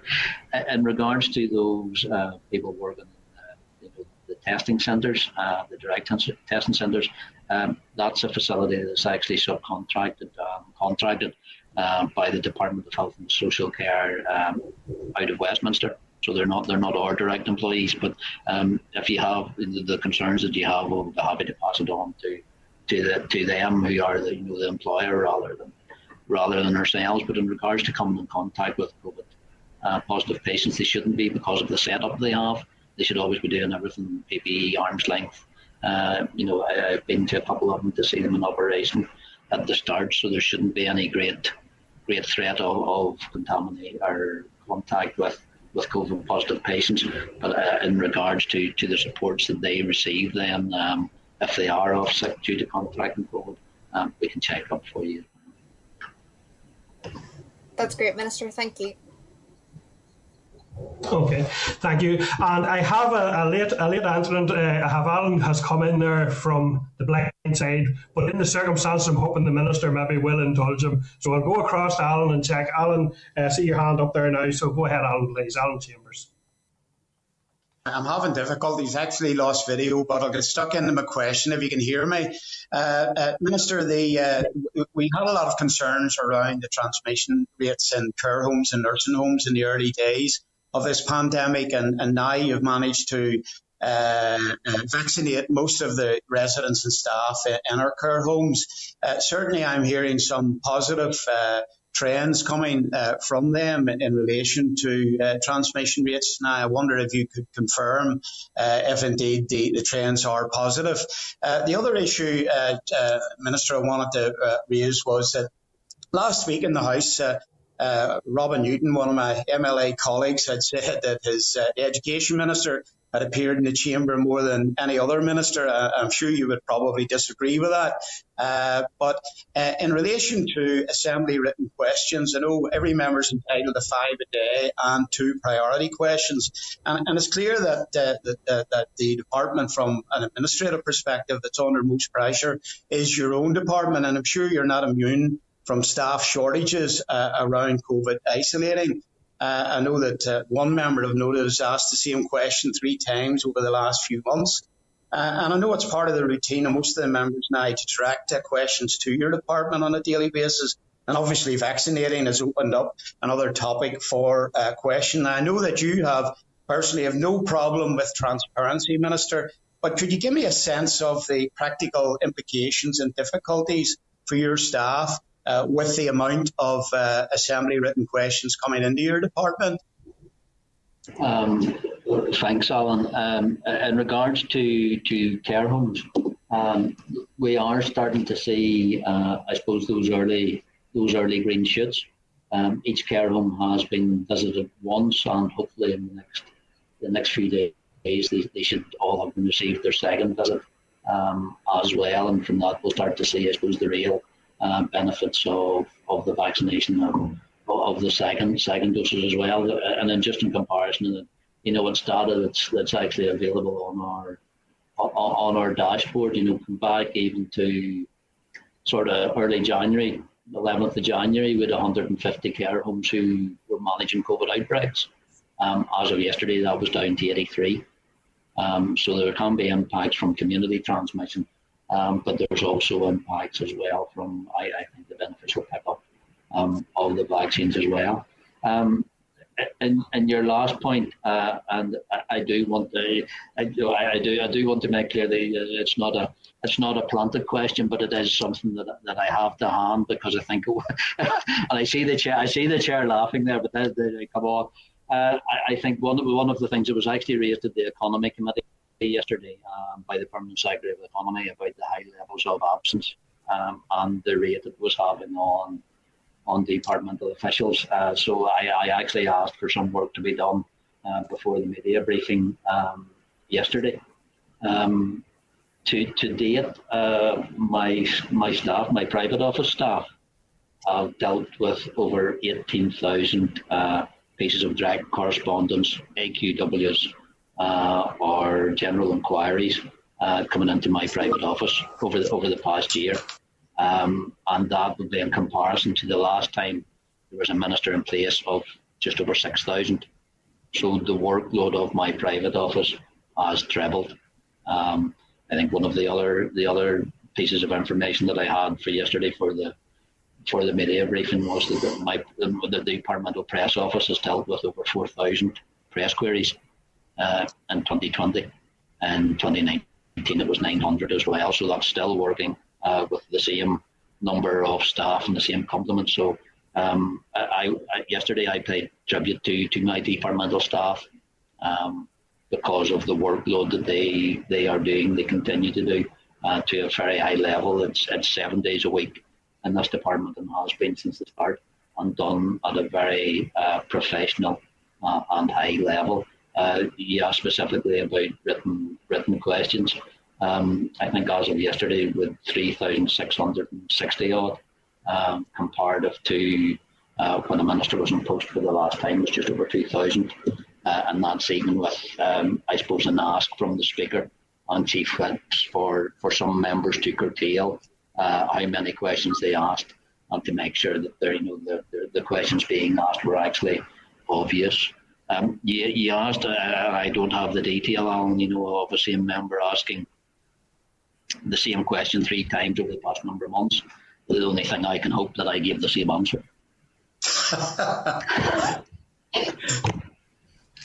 Okay. Okay, Alan, is that is that you, Alan? That's me. Thank you, Chair.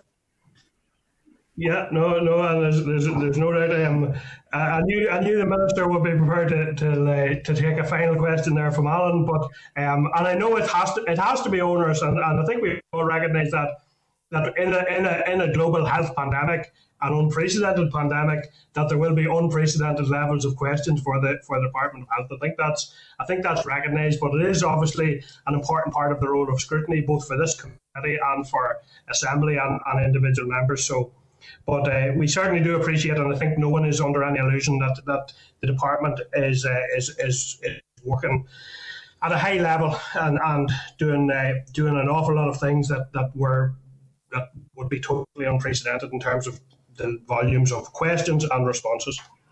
So I want to thank you both for attending this morning. Um, I know Doctor McBride there, we have indicated you, you haven't had an, a huge contribution this morning, but I'm sure Equilibrium will be restored in due course with further engagement. So I've no doubt, I've no doubt that will that will happen. Um, I want to wish both of you all the best in the time ahead as you continue to battle this very, very dangerous pandemic, and uh, to wish your, your staff and your entire um, Your entire team of, of health and social care workers out there who continue to battle very difficult situations. And I do want to note, Minister, the, the comment you made earlier, and I think it's very true. At some point, we have to give those hard-pressed staff some kind of a rest and some kind of a break.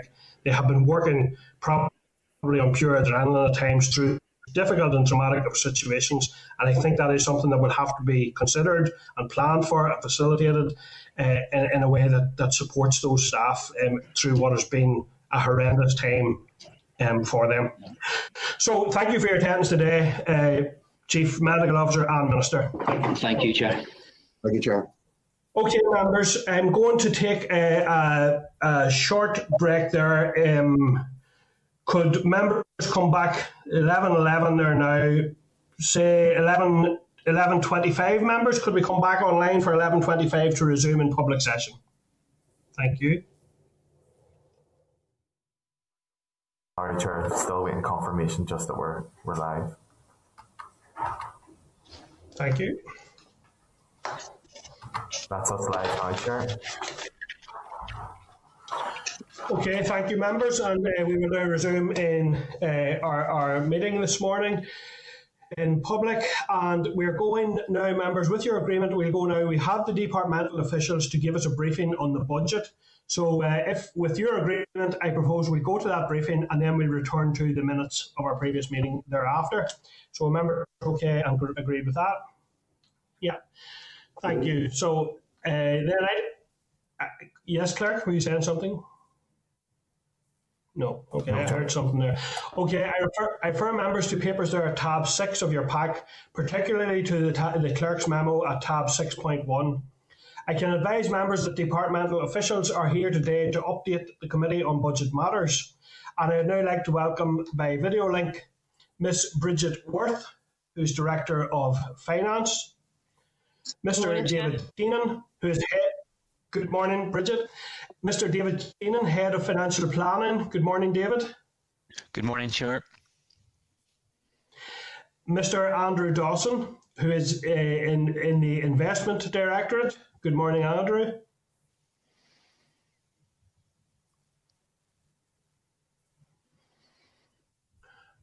Okay, I'm not hearing from Andrew just yet, but I'm going to check then. We also are hopefully being joined.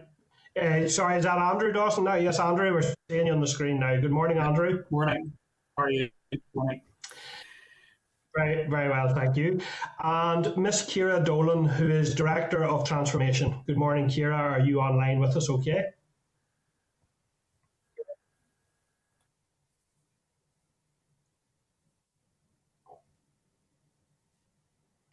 Good morning, Kiera. Can you hear me okay? Can you hear me? Yes, I can. Morning. Yes, I can. Yeah, we're hearing you there. Fine. So listen, to Falcha Robalig, Gajin Kosta Slancha, you're all very welcome to this morning's Health Committee.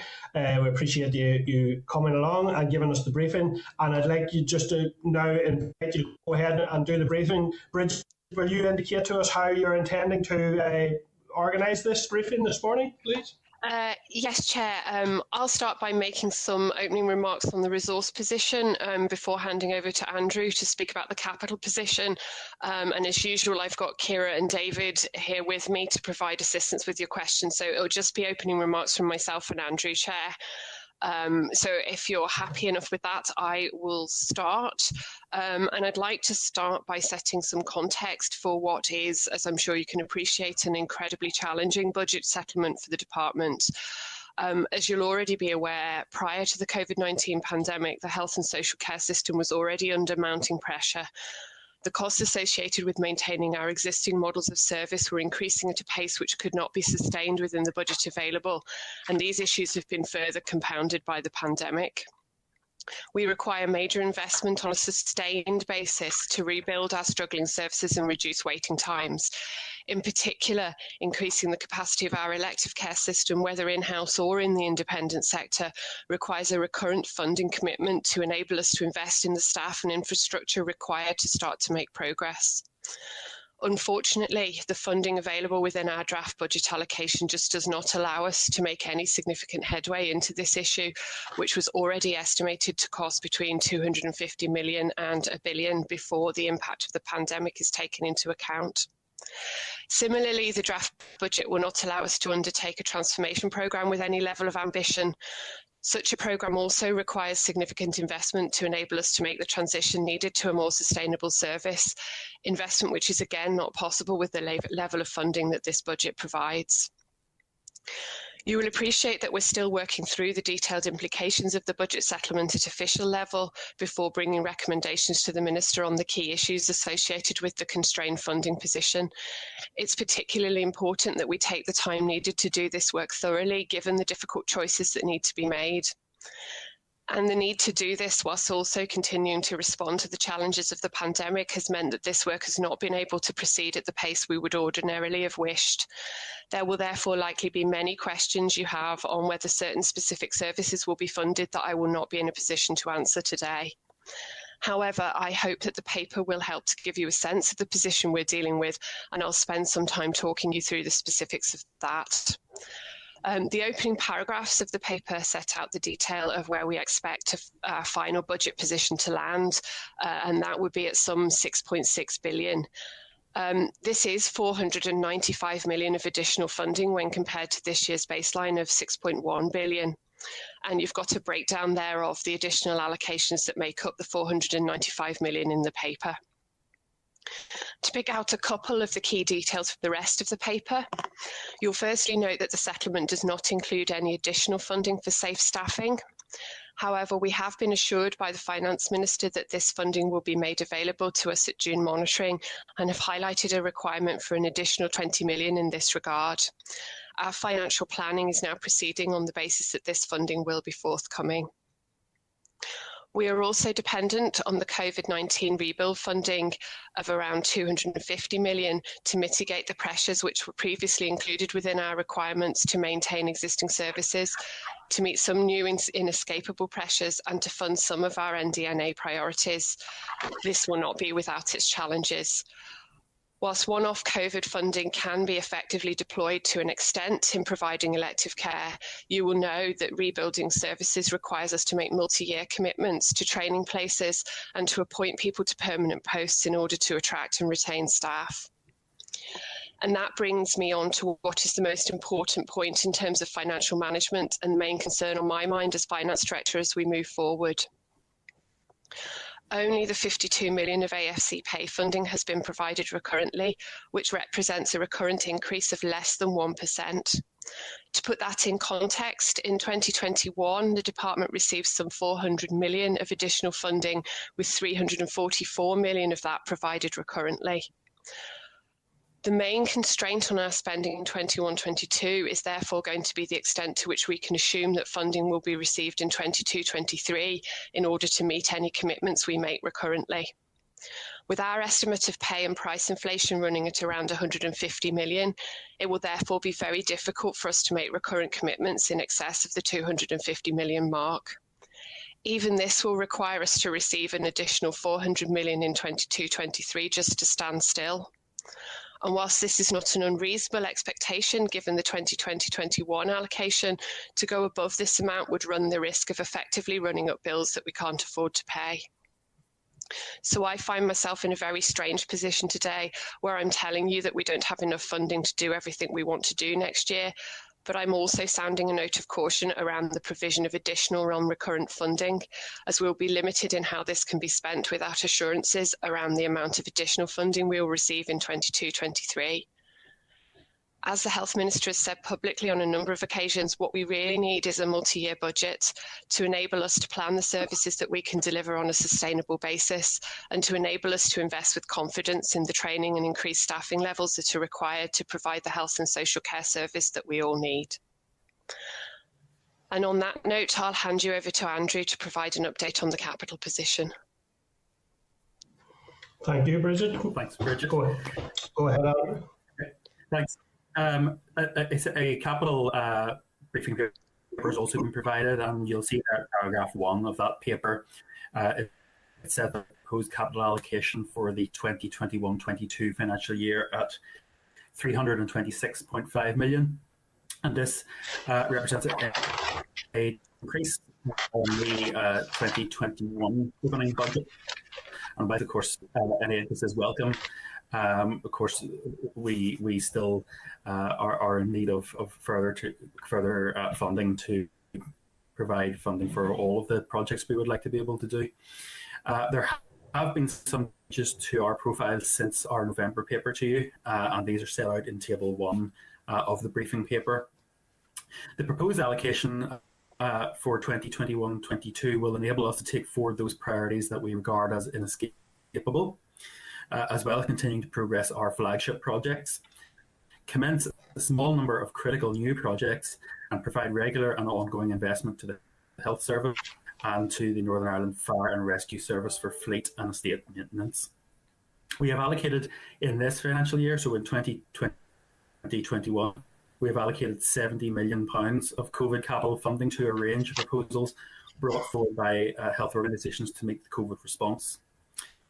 This funding has been allocated for additional equipment in hospitals, including ventilators and medical equipment, provision of funding for P P E storage, a second Nightingale Hospital at White Abbey, increase in medical oxygen supplies, a range of I T solutions to enable the H S C to resume services through new ways of working, uh, and to allow the health service to reset and rebuild in a COVID-safe environment. Some of the COVID proposals have commitments into twenty twenty-one twenty-two, uh, and we have, uh, whilst we We have received an allocation of three point six million of COVID funding for this. We are proposing to set aside a total of six point five million for COVID capital funding to include that three point six million to meet the uh, current twenty twenty-one twenty-two project. The paper does then detail um, it, the flagship project projects uh, position at paragraph five, the committed projects position at paragraph six and seven, uh, critical I C T at paragraph eight, and the need to maintain services from paragraph nine onwards. From paragraph sixteen onwards, uh, we detail a, a number of critical new projects uh, which uh, we have provided provide an allocation to of three and a half million. Uh, and with that, I think, Chair, that'll just uh, uh, feel probably better to go into more detail on on, bo on both the resource and capital position just in questions. So uh, I'll, I'll pause at that point. Okay, thank you, Andrew. And I suppose um, the first one from from myself, Bridget, is probably to you in terms of the two hundred and fifty million for COVID rebuild. Can you outline for us how that would be allocated over the budget over this budget period? Okay, Chair. Um, so um, in total, we have received three hundred and eighty million of um, funding for COVID, and uh, as you can see from the paper, twenty-five million of that is for the vac uh, anticipated vaccine rollout costs, and um, one hundred and five million for response.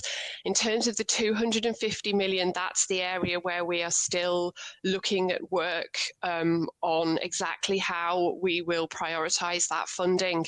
Um, it is the only additional funding really that we have of for any discretion, so we are really looking at how that needs to be prioritised across all of those areas, so to meet any any of our pressures in um, twenty-one twenty-two. So um, we are looking at needing to use some of that to um, ensure that we don't need um, to ask our health services to make savings in order for us to afford um, pay and price inflation. Um, so we are using some of that effectively to enable us to continue um, services at the level that they are currently at. And then we are looking at how the rest of that needs to be prioritised, as I say, against the pressures that we identified in our previous paper around maintaining um, existing services, around um, Uh, elective care and and rebuilding um, back from the pandemic, and also um, at the the N D N A priorities that feed into that as well. And um, with Kiera on the line, I obviously can't forget the, the need for us to look at the transformation projects that are on the ground and which of those need to be prioritised from that funding. And as I say, that's a piece of work that's very much ongoing at the moment. Okay, thank you. And just in relation to that spend, given that it's flexible spend, what plans or systems or procedures are in place around the consultation for the allocation of that funding, or what are you proposing in terms of consultation on that element? So um, at the moment, we have uh, the Department of Finance is undertaking, as I'm sure you're aware, a consultation on the overarching budget settlement. Um, we have provided additional information on our website um, on the um, high-level consequences of this settlement. Um, That's now publicly available to assist people, I suppose, in responding to the consultation. Um, and that does include um, a very high level um, assessment of potential equality impacts as well. Um, and that um, is, is also available um, on our website for consultation. But um, as we work through the outworkings of this budget, we expect that particular decisions and particular measures will need to be subject to further consultation at local level where those decisions need to be taken, and that they will also need to be subject to the appropriate um, equality, rural proofing and screening at that, that time. Okay, thank you. And my second one does relate actually to transformation, and uh, it's probably therefore for Kiera. But I'm wondering how this uh, how this budget feeds into the transformation programme, and what assessment, Kiera, there is of funding required in future years to implement, and also what projects have been put on hold or or have been allowed to progress as a result of COVID.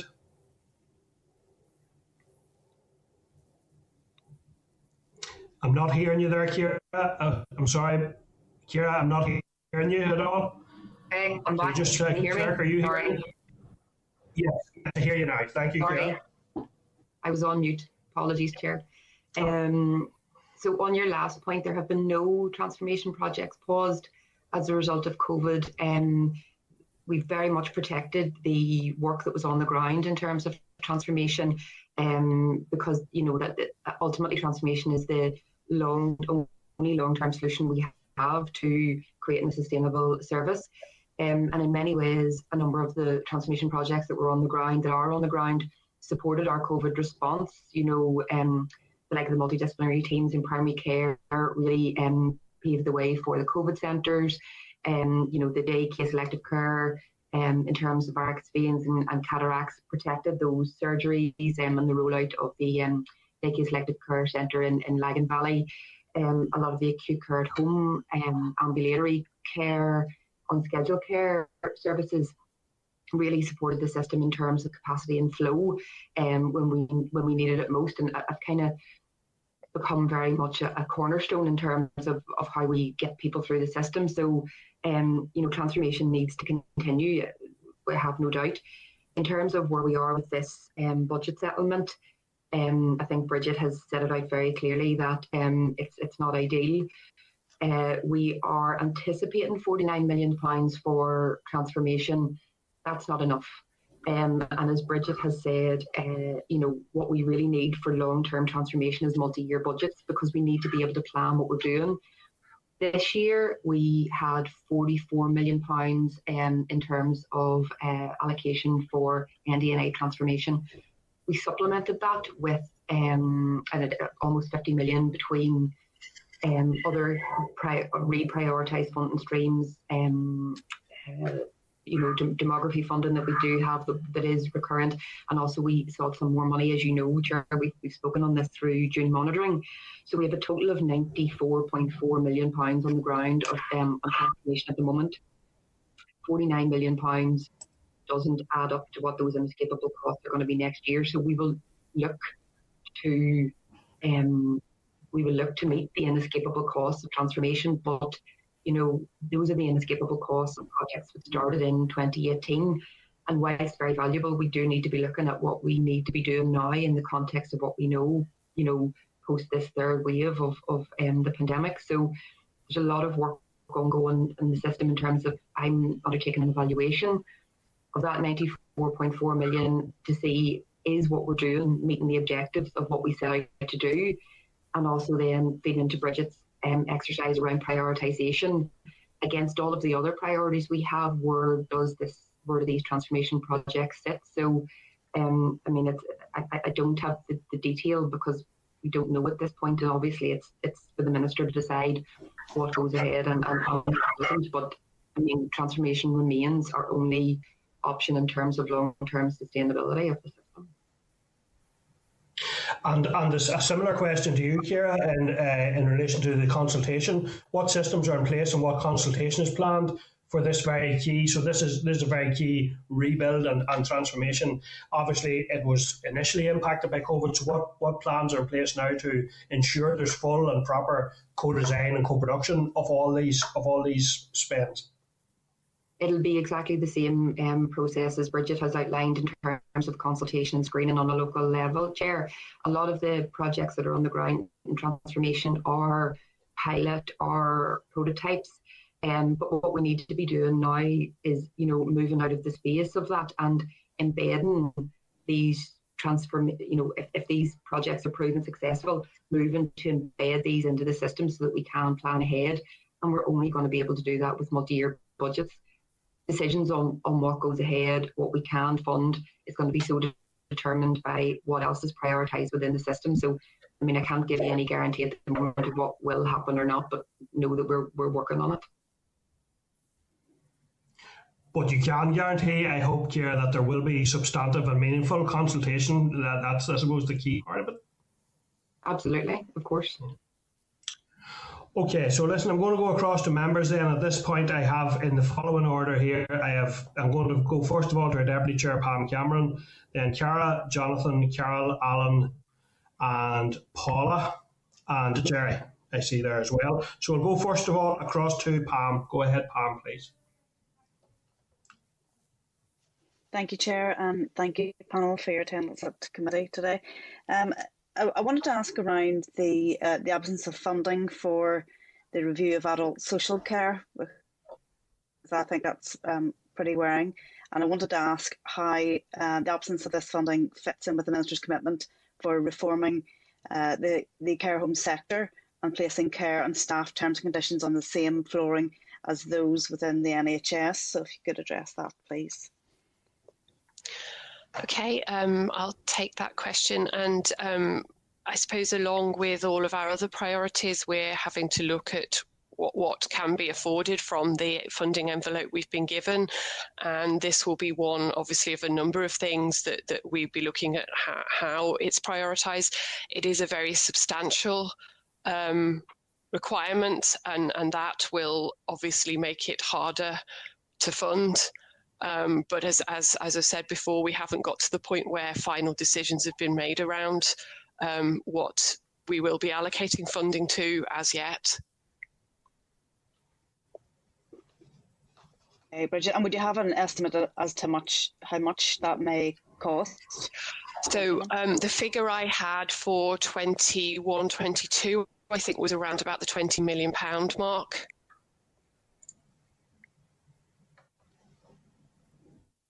I'm looking to see if David's nodding at oh. me. Yes, he is. No, yes, he is. Good. Okay, thank you. Um, and I think the chair's um, asked the, the question I want to ask around the, the two hundred and fifty million pounds uh, um, health service rebuild from COVID. Uh, and you, you've said basically that you haven't, that list hasn't been um, prioritised. Uh, I just want to ask you then, and you've referred already to more year budgets, and obviously that's the preferred option that would be there, but what what how differently would you be doing things, or what would, what would you be telling us today if those multi-year budgets um, were in place, and could you tell me what progress has been made towards achieving those multi-year budgets for future years? Okay, um, and I suppose what I would be telling you different would depend on what those multi-year budgets were telling me. I mean, I could have a multi-year budget in front of me that wouldn't change the message. I could have a multi-year budget that didn't that didn't provide additional recurrent funding into future years that actually would mean I was still giving you the same message. I suppose ideally where I would like to be is having a multi-year budget that provides significant additional funding into the future. And that would then give me the certainty to say, rather than I'm worried about spend making recurrent commitments, I would be saying I'm confident about making recurrent commitments to priorities because I know that the money's there next year and the year after and the year after that. Um, but as I say, I could have a multi-year budget that actually doesn't change my message if it doesn't have the right numbers in it, if that makes sense. Um, and I'm sorry, I've forgotten the second part of your question. It was around um, what progress has been made uh, into achieving that multi-year budget, right? And two um, years.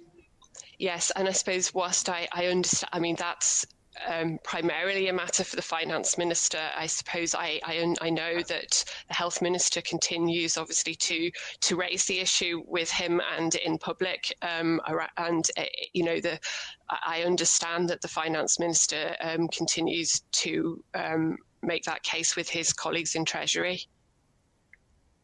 Okay, thank you. Okay, thank you, Pam. And going then to Ciara. Ciara, go ahead, please.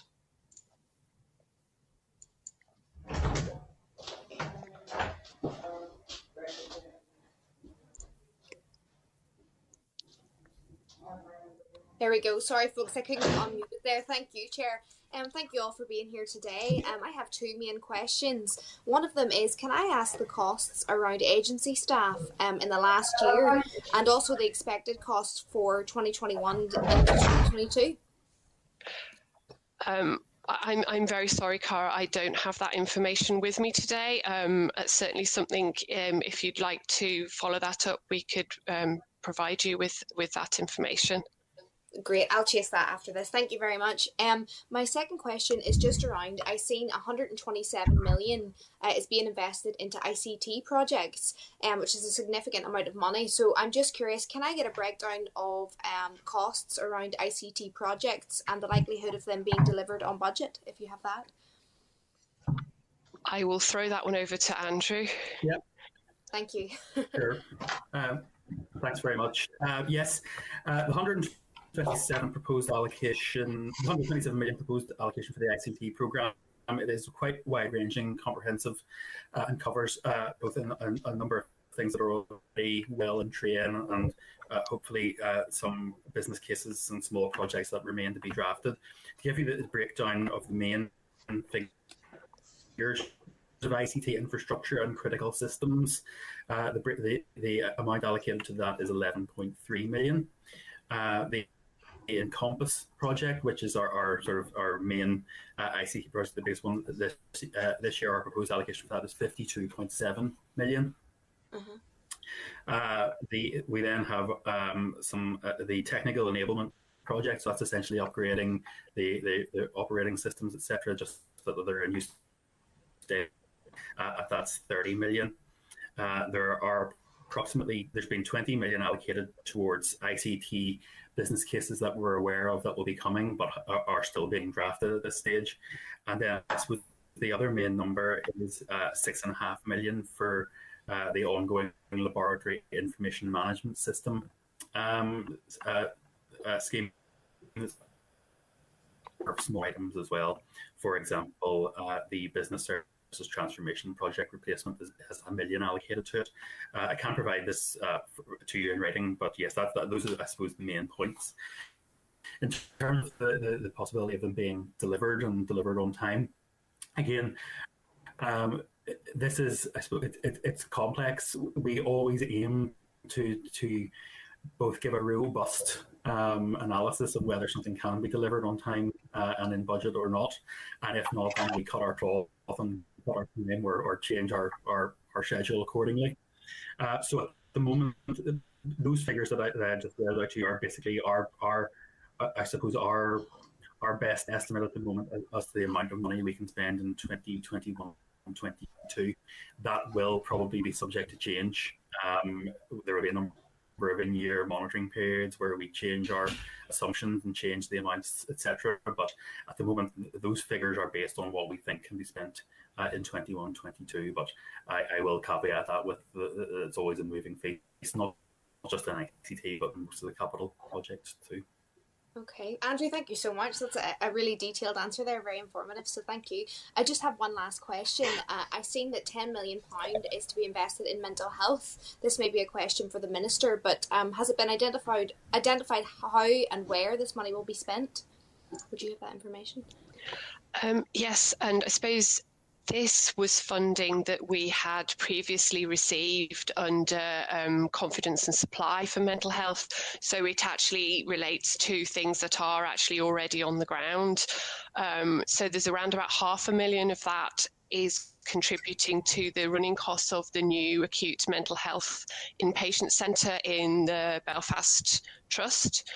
Um, and um, around four point six million of it is um, being invested to ensure that we maintain um, psychological therapies at existing levels. The rest of it really um, has gone towards ensuring that we were able to meet some of the inflationary pressures on the service uh, um, up until, as I say, up until the last year.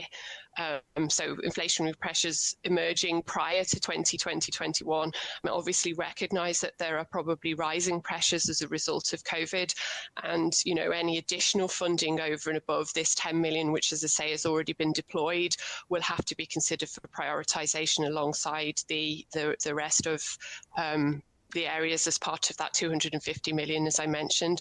But that's how the ten million um, has been spent over the last number of years and um, will continue to be spent in, into the future. Fantastic. Thank you, Bridget. And I'll come back to you on the agency costs after this. Okay. Thanks okay. very much. Cheers.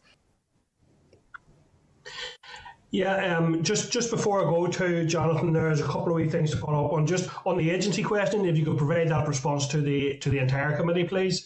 And also in relation to Ciara's point there on the on the on the inflationary element of the the mental health, Bridget, do you mean inflationary in terms of inflated demand rather than financial inflation? Yes. Okay, because I am aware that there, there appears to have been, between the first surge of the pandemic and the second surge, psychological support for nurses in, in critical care have been reduced. And I'm just wondering, that seems an awful lot of a, almost, that makes it almost a contingency fund. So it almost seems like the half of that budget is contingency. Surely it's needed right now more than ever. So therefore you think it will be being mobilised now. And also, does the workforce exist to be able to spend out that five million in psychological support? So that is... That is um, support that's already on the ground in terms of psychological therapies. So that is already, um, we've had this ten million pounds now for a number of years. We've just never had it recurrently. It's come from the confidence and supply funding. So that is part of, that was and, and is part of our existing service um, prior to the pandemic. But are you indicating then that you expect, or you're planning To, to be able to cater for a doubling of demand? If you're going from the, the you've, you've allocated four point five plus the half million, leaving five million in the in in the uh, contingency for inflation, as you refer to it, do you no, think it's um, going to double? Is that what you're saying? No, apologies, Colm. That um, when I say that's been used to deal with um, rising demand, that's rising demand pr again prior to the pandemic. So that five million was already required to deal with ri rising demand for mental health services before we factor in any further increase that might be required as a result of the pandemic.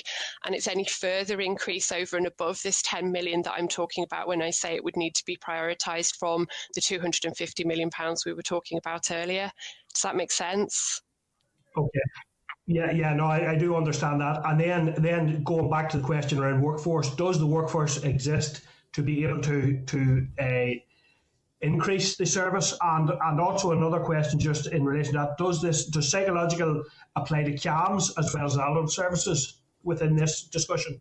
Yes, so um, I don't know if I think that it includes C A Ms, but I would need to double check that. Um, it, uh, sorry, and I've now completely forgotten the first part of your question. Apologies. Um, do, does are there are there workforce issues around being able to meet the demand and and and draw down the budget? Are there any okay. workforce constraints in the, psycho in the psychological support? Yeah, so I don't expect there to be in this particular element, because as I say, that's that's support that's already on the ground. It is something we would obviously have to consider in terms of um, any increase that we might be able to afford into twenty-one twenty-two, and obviously deliverability would form a key part of our assessment of, of any funding allocation we might make.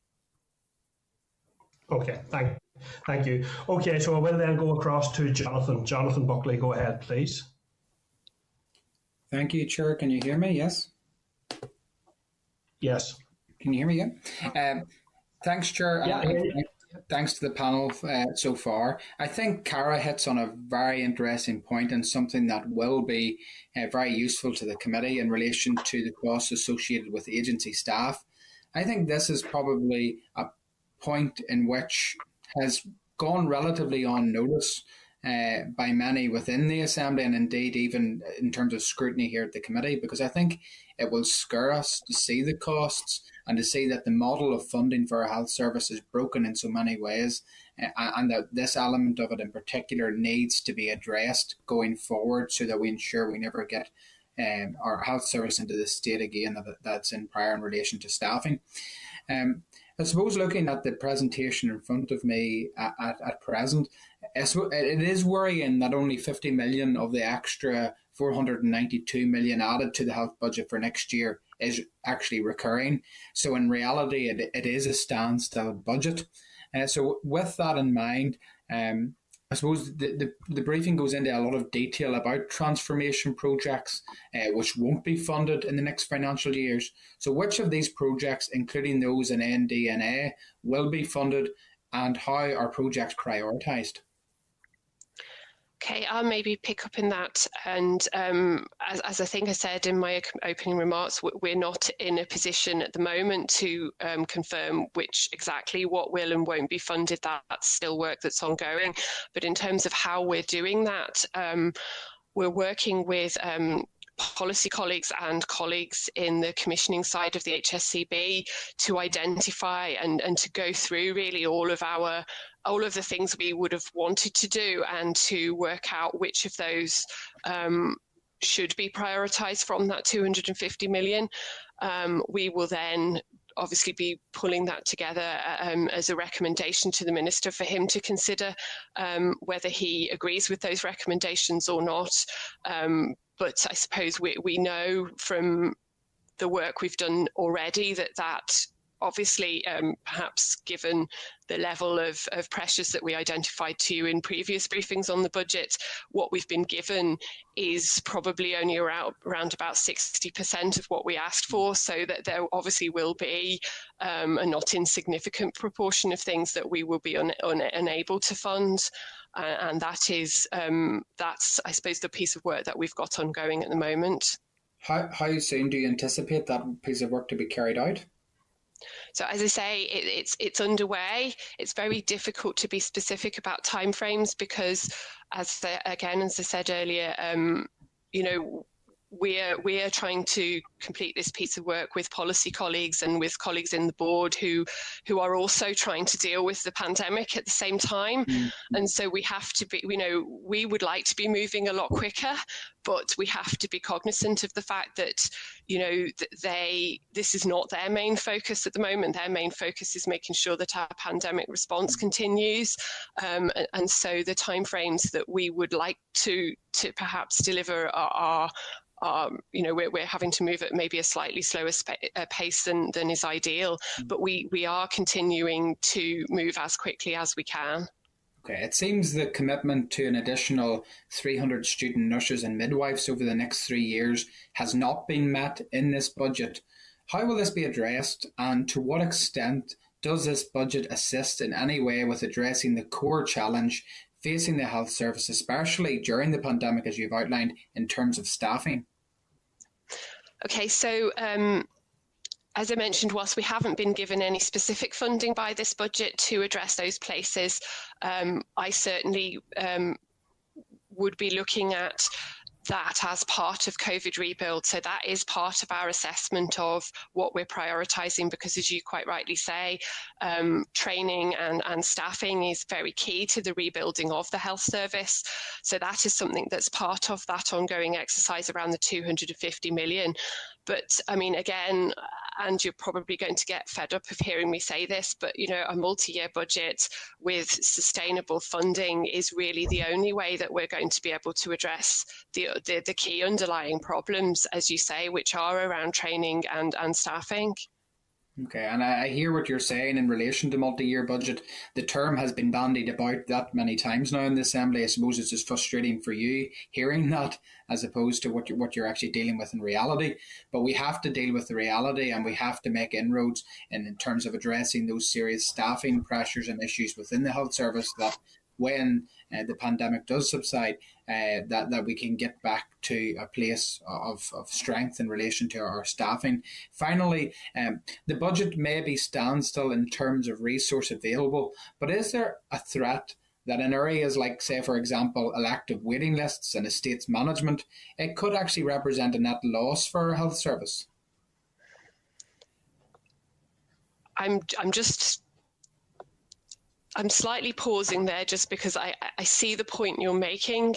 I mean, we will still have available to us the funding that was always, always in our baseline for those things. But I suppose when you look at that relative to the yeah. growing waiting lists, that's probably the point you're, you're, you're making, yeah. that, yeah. you know, the, the waiting lists are now worse than they were, um, and we already knew that the money we had in the baseline was inadequate to deliver against the demand for those services prior to the pandemic. So, um, as I said in my opening remarks, um, the funding that we've got will not allow us to to make meaningful progress um, so, so, yeah. into that. Well, on looking, on looking at it with that perspective, and I think it's a very valid way in which you could look at this, it will be extremely distressing that, you know, essentially the budget does represent a net loss in relation to the backlog of waiting lists and maintenance, et cetera, that's in the system. And that's deeply worrying for the for the days ahead. And I'll leave it there, Richard. Okay. Okay, thank you, thank you uh, Jonathan. Go on then to Carál Ní Chuilín. Go ahead, Carál, please.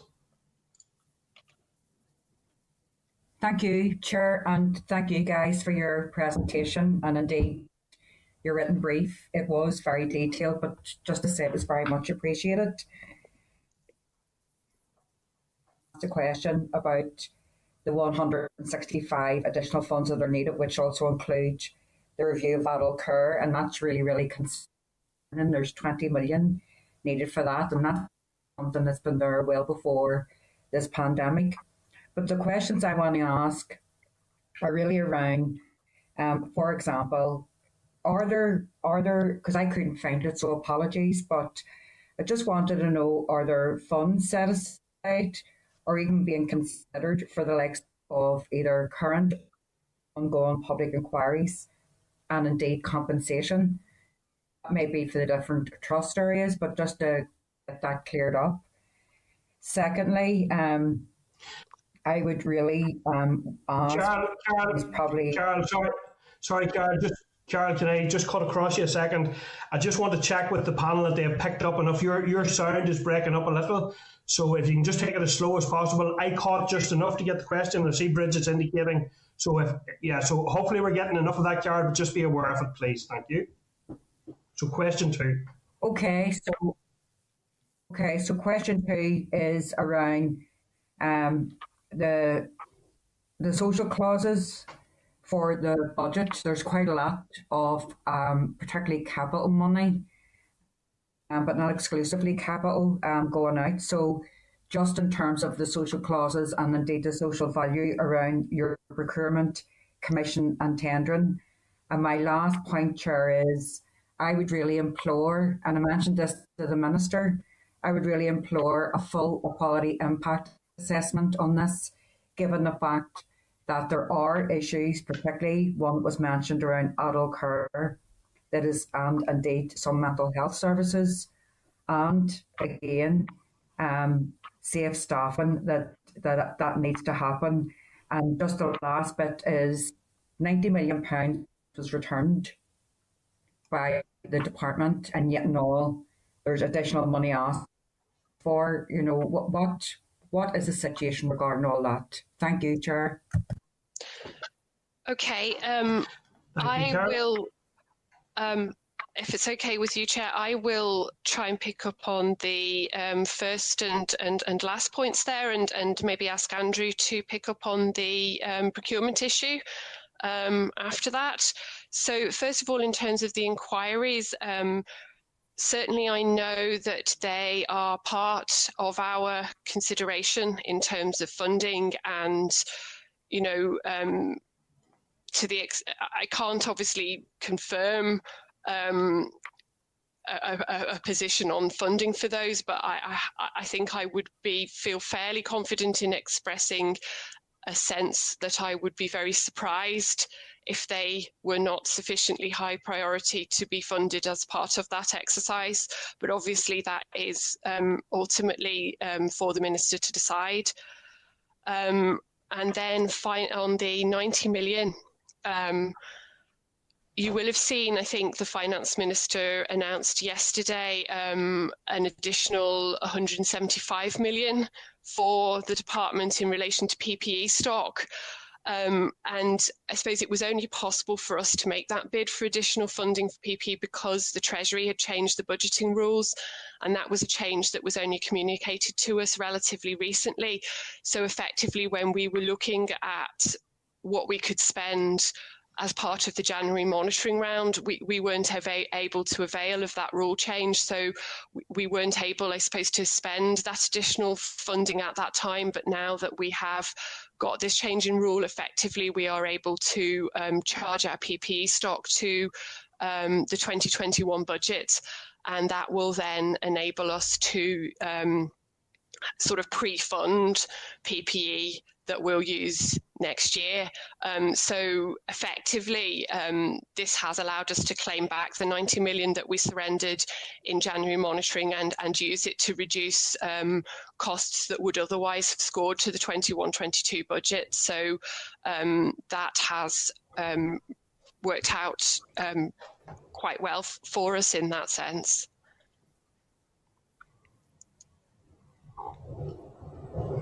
Okay, and then are we going to Andrew for the other element? Sure.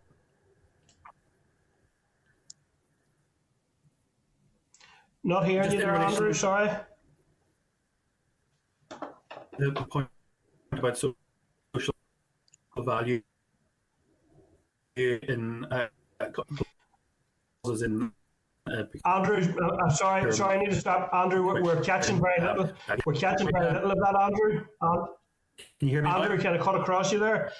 Uh, um, I'm hearing you in bits and pieces, but we weren't we weren't hearing enough to follow you. You don't have a headset available or earphones? Uh, Try yeah, again, some, Andrew. I'll, we'll see I'll, how I'll, you are. I'll, right. I'll, I'll back again. Yeah. Okay. How's that? That any better? Try it there. It's, it's, I think that's a bit better now, yeah. Go ahead, Andrew. We'll try that. Okay. Yeah, yeah sure. Uh, and stop me if, if I'm beginning to, to break up again. Um, the This was in relation to the social value clauses in when we procure or uh, commission or tender. Uh, regrettably, I don't have the up-to-date position on that as part of my briefing for the, the uh, forecast budget, but I am aware that there was work um, that was commissioned uh, back when the, the, the published um, um, to check the position on that. But I'd be happy to write to you just with a with with that. Okay, okay. Listen, listen, Andrew. You're you're very very patchy, but I think we caught enough to understand. You don't have the full answer today, but you will revert to the committee with a written response. So I think, and, and while we go to other members there, Andrew, if you could just check if there's a way to improve your sound in case we need you back in on a future question. Yeah. But for now, I will, uh, okay. So, Carol, is, uh, have you the three elements there happy enough, Carol, apart from that final? No, no one's mentioned, or no one's mentioned a full equality impact assessment at all. Oh, apologies, Carol. Okay. Um, so yeah. I think, okay. um, um, as I say, we, we have done, I suppose, a high-level sort of assessment of the impact of the budget, um, and that is available on our website. Um, we we will, as we move forward and make further decisions, need to do further equality impact assessments and and screening as necessary. Um, but we we're, we're not obviously in a position where we have sufficient detail to do that at the moment. Chair, can I just make a, a wee point? Um, I mentioned this to the Minister earlier in relation to the Department for Communities, where they were able to say if the relevant funding wasn't made available, these are the things that the Department couldn't do. And that's, that's a full equality impact assessment.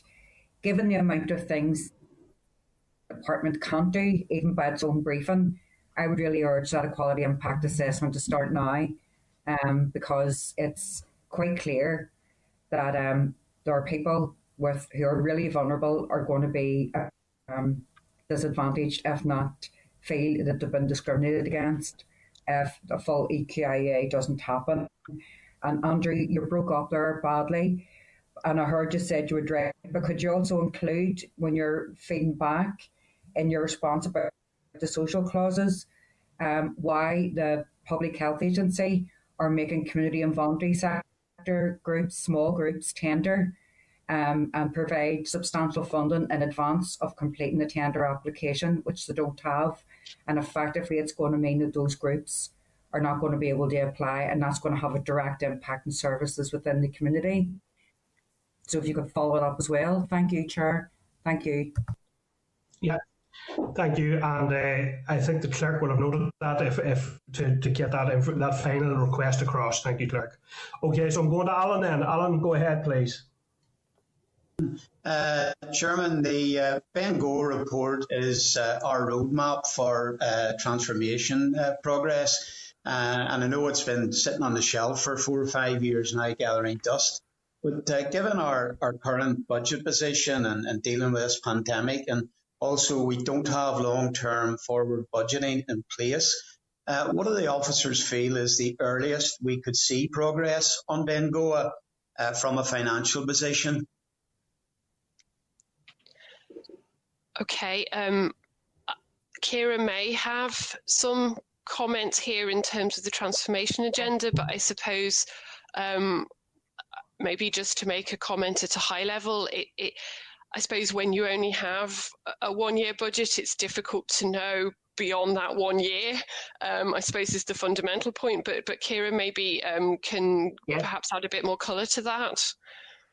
Surely, Bridget, yes. Um, and uh, the, the, the Bengoa report um, and the, the result in Delivering Together, which was launched by the Minister in twenty sixteen, um, I, I think it, it it's, um, wouldn't be accurate, entirely accurate to say that um, it has been gathering dust. Uh, as I said, from twenty eighteen to now, we have invested almost three hundred million pounds in transformation, which covers the whole spectrum of the uh, of the health and social care system. And so, in terms of supporting retraining, recruitment, um, upskilling of staff, in terms of supporting secondary care, primary care, investing in community services, investing in prevention, and the four aims of Delivering Together have very much been driven forward.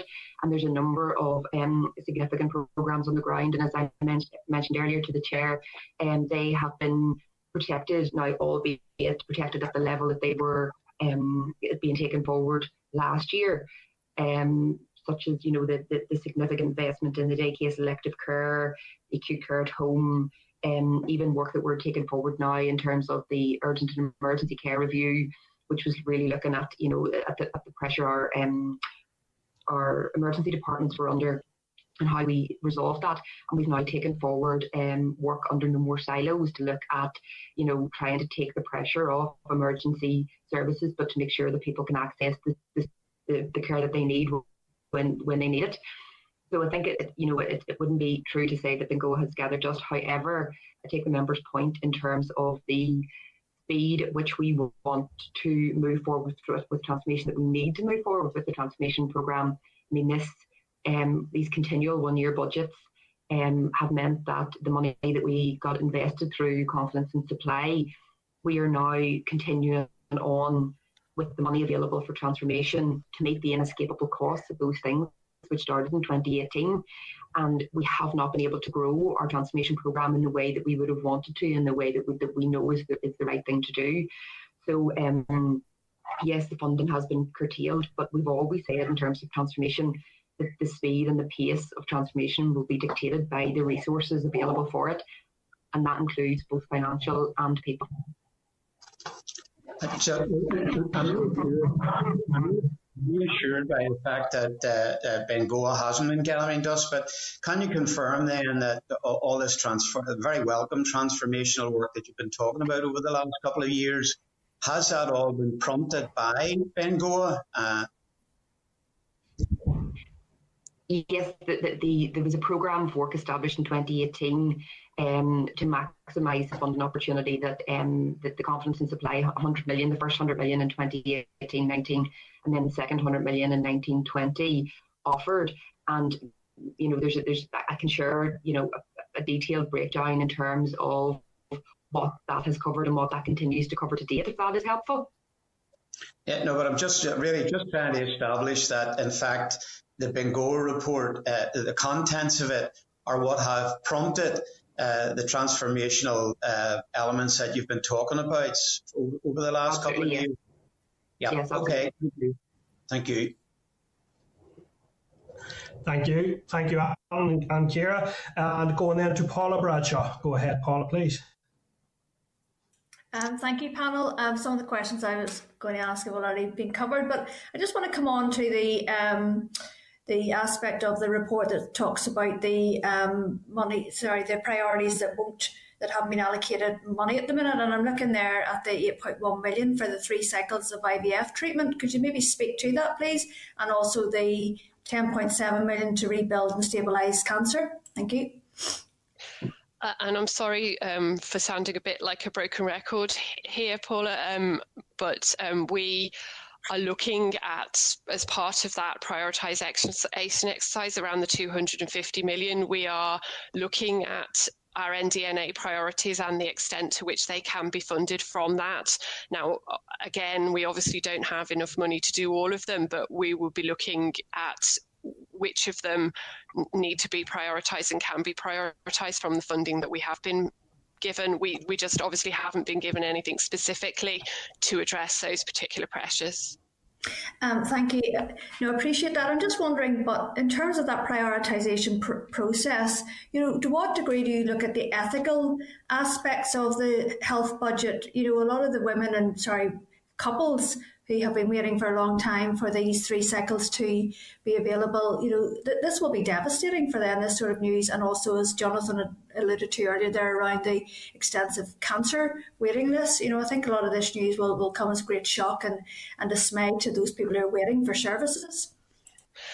Uh, and, and I think this is, you know, where being the finance director in the Department of Health can be particularly difficult, because I don't think we have anything on our list of priorities that we think is unimportant. I mean, everything that we have on our list represents a service that people need, represents, you know, um, an operation that somebody needs to have, um, a particular issue around mental health that they need to have addressed. So this is difficult. It's incredibly difficult, and it will inevitably lead to some people being disappointed and finding that their needs are not met. Uh, no, I, I appreciate the difficulty with that. I'm just, the question was really about how do you ensure the ethical um, aspect of that is filtered in? Like, would you work with um, clinicians? You know, who actually helps feed that um, discussion and decision making? So we work um, very much with our policy colleagues and with the commissioners in the Health and Social Care Board, who um, have the experience um, of how how you know the, the needs on the ground, I suppose, in in the trust areas, um, to inform that prioritisation. And I mean, I've been very, very, and as I say, that's that's. probably what's making the process take longer than it otherwise would, because it would be very easy for us as finance people to sit in a dark room and stick red lines through funding um, requests that we don't have a full understanding behind actually what that means to people who are using the services that th those figures on a, on a spreadsheet represent. So that is absolutely why we are taking the time to ensure that our policy colleagues and colleagues in the Health and Social Care Board are fully engaged in this process. Okay, thank you. No, I appreciate how difficult the task is. And I suppose I have a small question, and it goes back to the issue of the one hundred and twenty-seven million pounds for I C T projects. And um, is any of that money going to be allocated to healthcare partners? And I'm talking about probably our G P practices. Some of them are very sophisticated online booking systems, and others you can't get through to, on the phones for weeks on end. So I'm just wondering, is there any way of um, some of that money will be spent moder modernising um, those sort of patient-facing services in the community? Thank you. I think I think we'll get a chance to check out and yes, test um, again, headset maybe now. Yeah. Can you hear me? Yes, yes, thank hearing, you. Hearing you better now, Andrew, thank you. Problem. Um, yeah, I mean, I suppose when you look at the uh, or the proposed allocation of the one hundred and twenty-seven million, um, yeah, there, this that goes right across the, right across the service. Um, if I take the biggest um, item on the I C T Uh, allocation, which is Encompass. Encompass is in its itself a very inclusive project across health and social care, designed to in, uh, improve delivery and, and service, um, and that does then get that will be allocated um, to to a number of partners, or it'll be rolled out to a number of partners, as will the eleven point three million that's dedicated to the infrastructure and critical systems, um, et cetera, et cetera. So budget for I C T general capital and small projects, as we would define them. So again, that, that it, it has a number of, of specific individual lines in it that would be allocated to a range of partners. Okay, thank you very much. Thank you, Chair. Thank you. And Alan, just, just you, or Andrew, sorry, we are still losing bits of you there. It's better, but if, if you're coming back on, just be quite uh, slow, I think, is probably the best way to. And I think moving around there is creating a problem, but but uh, it's a little difficult with you, but we're getting everybody else quite clearly, so we'll, we'll persevere and hopefully get there. So I'm going to go across now to Jerry Carroll. Jerry, are you there with a question, please? Thanks, Jerry. Can you hear me okay? Yeah. Yeah. yeah. Yeah, thanks, thanks, Carol. Um, a couple of questions, sure, I'll just run through them quickly. Um, I mean, it is quite concerning that uh, we effectively have a, a standstill budget, as, as has been raised. You know, we've came through a pandemic uh, and there's no um, significant increase uh, for our health service. That is very, very concerning and doesn't bode, um, bode well or fill me full of confidence, to be frank, uh, for the challenges we face going forward. Um, the, a couple of quick questions. Uh, the twelve point five million sale of property Uh, and assets, uh, could I get a bit of clarity on that? Um, if there's no safe staffing, uh, additional support financially for safe staffing. Um, I mean, what is the department's assessment of, um, we mentioned in our previous session that staff will um, need to take some time off, obviously, when this uh, pandemic is over. Some are already exhausted as it is. They will be further exhausted um, at the end of this. So how are we uh, confident, how is the department confident that we're talking about we will be able to have safe um, um, health centres, uh, hospitals, because there's no money specifically allocated for safe staffing?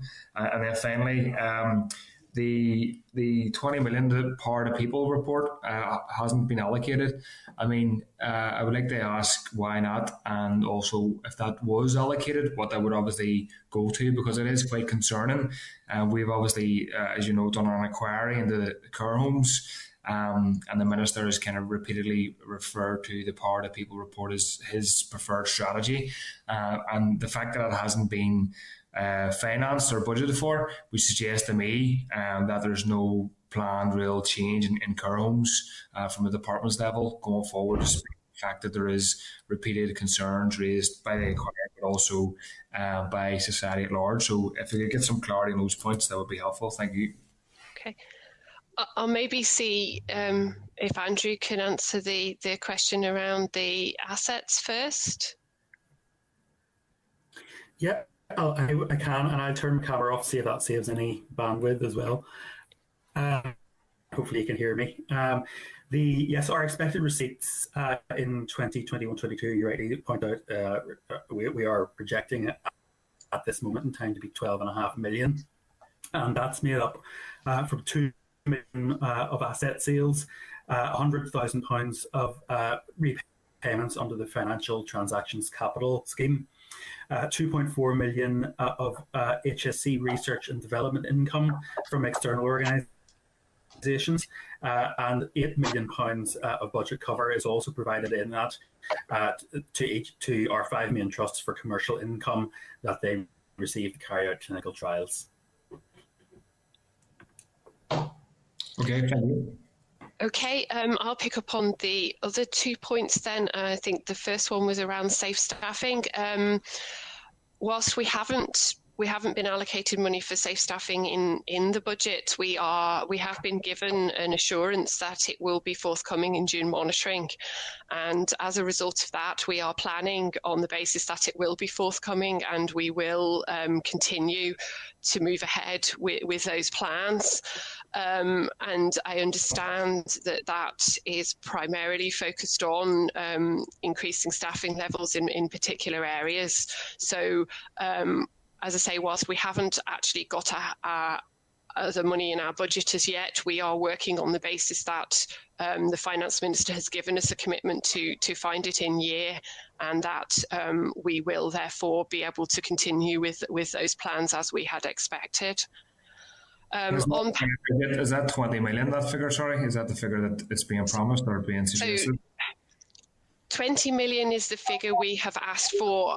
I don't believe we have a specific, I don't think there was a specific amount on the commitment. In in terms of what the Finance Minister had said, he had committed to giving us funding for safe staffing, and our ask is twenty million. Um, I, I think we will obviously be, we will obviously be expecting the twenty million, but I couldn't comment on whether the Finance Minister is intending to give us the twenty million. He has committed to giving us funding. Okay. Um, okay. In, In terms of power to people, I mean, it's, I suppose it's a similar um, answer to the one I gave um, to your colleague um, Pam Cameron earlier. We haven't received um, specific funding for power to people, and obviously if we had, that would have enabled us to specifically take that initiative forward. But what we are doing is looking at that alongside all of our other priorities as part of our work on the two hundred and fifty million. But um, uh, it's a significant sum of money that we'd estimated was needed, um, and that was around um, providing sustainable pay levels to those providing social, social care, and to test and promote new models and additional training to support new ways of working. Um, and as I say, Um, we are looking at how we prioritise the money we've got, and whether there are elements of that that are deliverable within that envelope is something we would still need to um, confirm on completing that work. Thank you. Okay, thank you, Jerry. And uh, Órlaithí, go ahead, Órlaithí Flynn, please. Thanks, Chair. Um, And thanks for the, the team of officials for another um, really uh, detailed briefing that you gave us today. Um, I I don't really want to start off on a uh, a negative note, so I'm pleased to see in the, the briefing that we got, um, I'm pleased to see the in the committed projects, the new facility at Hollywell, the new mental health facility, that that's progressing to the stage one, the, the design phase. Um, because I think that will have a big positive impact um, for people that need that um, that level of mental health um, support. And I can see also that the health facility in the southeastern, um, the southeastern Health and Social Care Trust, is contained within the critical new projects as well. Um, but I suppose looking at it overall, I am pretty worried um, about the levels of investment and prioritisation around mental health in general, and on three sort of different fronts. So I think I'm concerned that the overall budget um, is probably, I mean, the last that I met with the Minister in November, he was saying that the, the mental health budget from the overall health budget is somewhere in between five to six percent. Um, so I'm assuming that that hasn't increased at all. Um, I would be interested to know if it's decreased based on this budget. And I would appreciate if you could um, provide in writing a breakdown of um, what additional uh, bids have been made in the context of mental health, child and adult mental health, um, and what additional money has been allocated, that breakdown, and to confirm what the mental health share of the overall health budget is, and, and where it falls between, if it's still falling between that five to six percent. Um, in relation to the COVID money uh, and the three hundred and eighty million, um, again, I'm still sort of unclear as to how much of that funding um, is intended to, to go towards uh, mental health uh, facilities um, or services. I know that in the COVID mental in the mental health action plan that had the section on COVID nineteen contained within it. Um, I have spoke with the Minister around this, and I know that I think it was in the October monitoring round, um, I think he made a bid for two point five million, and that went towards additional nurses and the talking therapies. So my question on that, Bridget, is whenever you gave the breakdown to Cara around that ten million for mental health, um, that four point six million for psychological therapies, is that in addition to the two point five million that was announced previously? Um, and again, I would just be keen to see, you know, what else has come out of that COVID money in, in respect um, to mental health. Um, and then finally, um, the the issue around the New Decade, New Approach priorities, and I completely agree with everything that's already been said. I mean, whenever you look down that list, I mean, it's horrifying that you have to even prioritise between all of those issues, because they're all crucial, they're all life-saving. Um, but for me, I would have a particular concern, because I mean, we know that there's really, really important strategies that um, are being compared at the moment, and there's a reason for that. So the substance abuse strategy, um, the mental health uh, ten-year strategy, and I mean, even with the substance use one, and I know the Minister has prioritised that, and, and I'm sure a lot of people are grateful for that, um, but it's where we want to go. Um, once it's complete, and if it's going to be funded. Um, we've seen in, in twenty nineteen, the figures were only released um, just a short while back, in twenty nineteen we had the highest um, level of al- alcohol-related deaths on record this year. Um, it was well over three hundred. Um, in twenty eighteen, we've seen that uh, the, the number of drug deaths has doubled over the past ten years. And that's not even getting into the level of suicide and self-harm and all the rest. Plus, we know that there's going to be a really detrimental impact on people's mental health um, as a result of the COVID pandemic. So I am really concerned that, um, you know, that about those strategies in, in particular and, and how that work is, is going to be Um, carried forward. There's no mention of the, the addictions centre, the centre of excellence that we spoke about for um, dairy, and I've already spoke about the substance use issues and the deaths that, that have resulted in that.